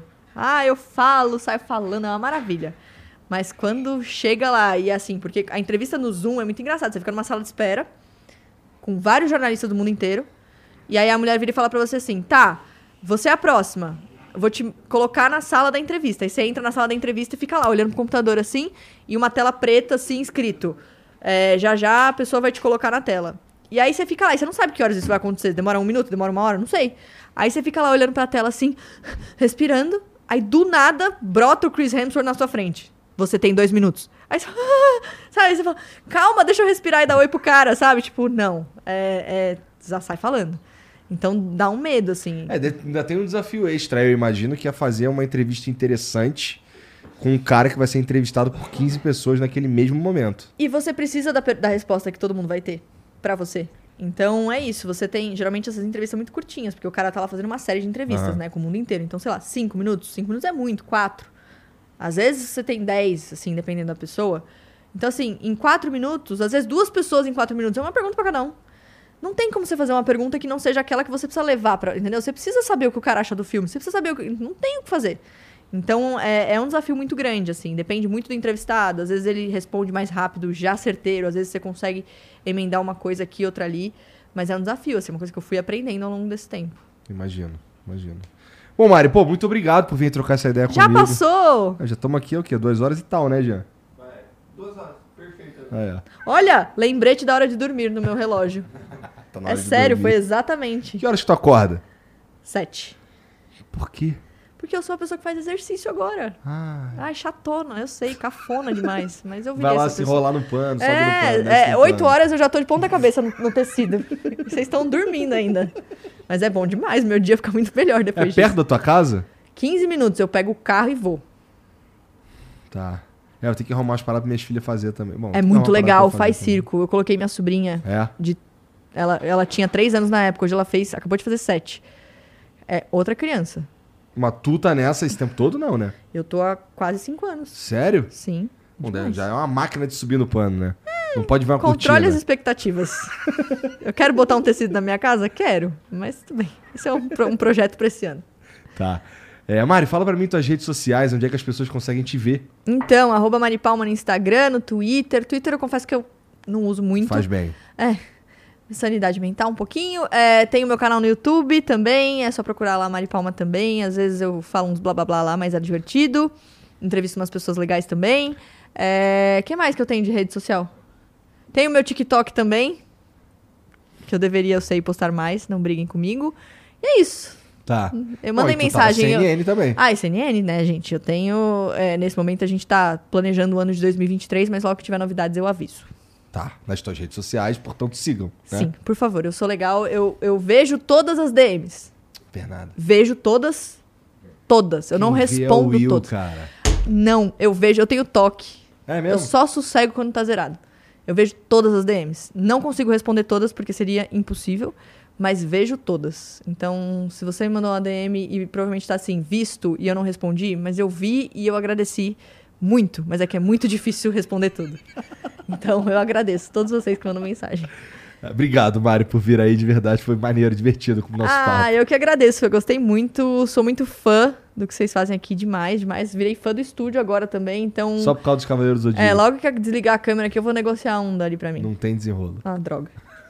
tá bom. Ó, vocês que assistiram aí, obrigado pela moral também. Segue a Mari, tá aqui no comentário fixado, tá bom? Aproveita e já segue aí o Jean também. É, tá tudo aqui no. Assiste meia meia amanhã. E assiste 66 show amanhã. Vai ter amanhã? Vai, vamos julgar o almoço alheio. Vamos julgar o almoço alheio, tá bom? Então amanhã, meio-dia, no 66 Show, tá aqui no- na descrição, eu acho, tá?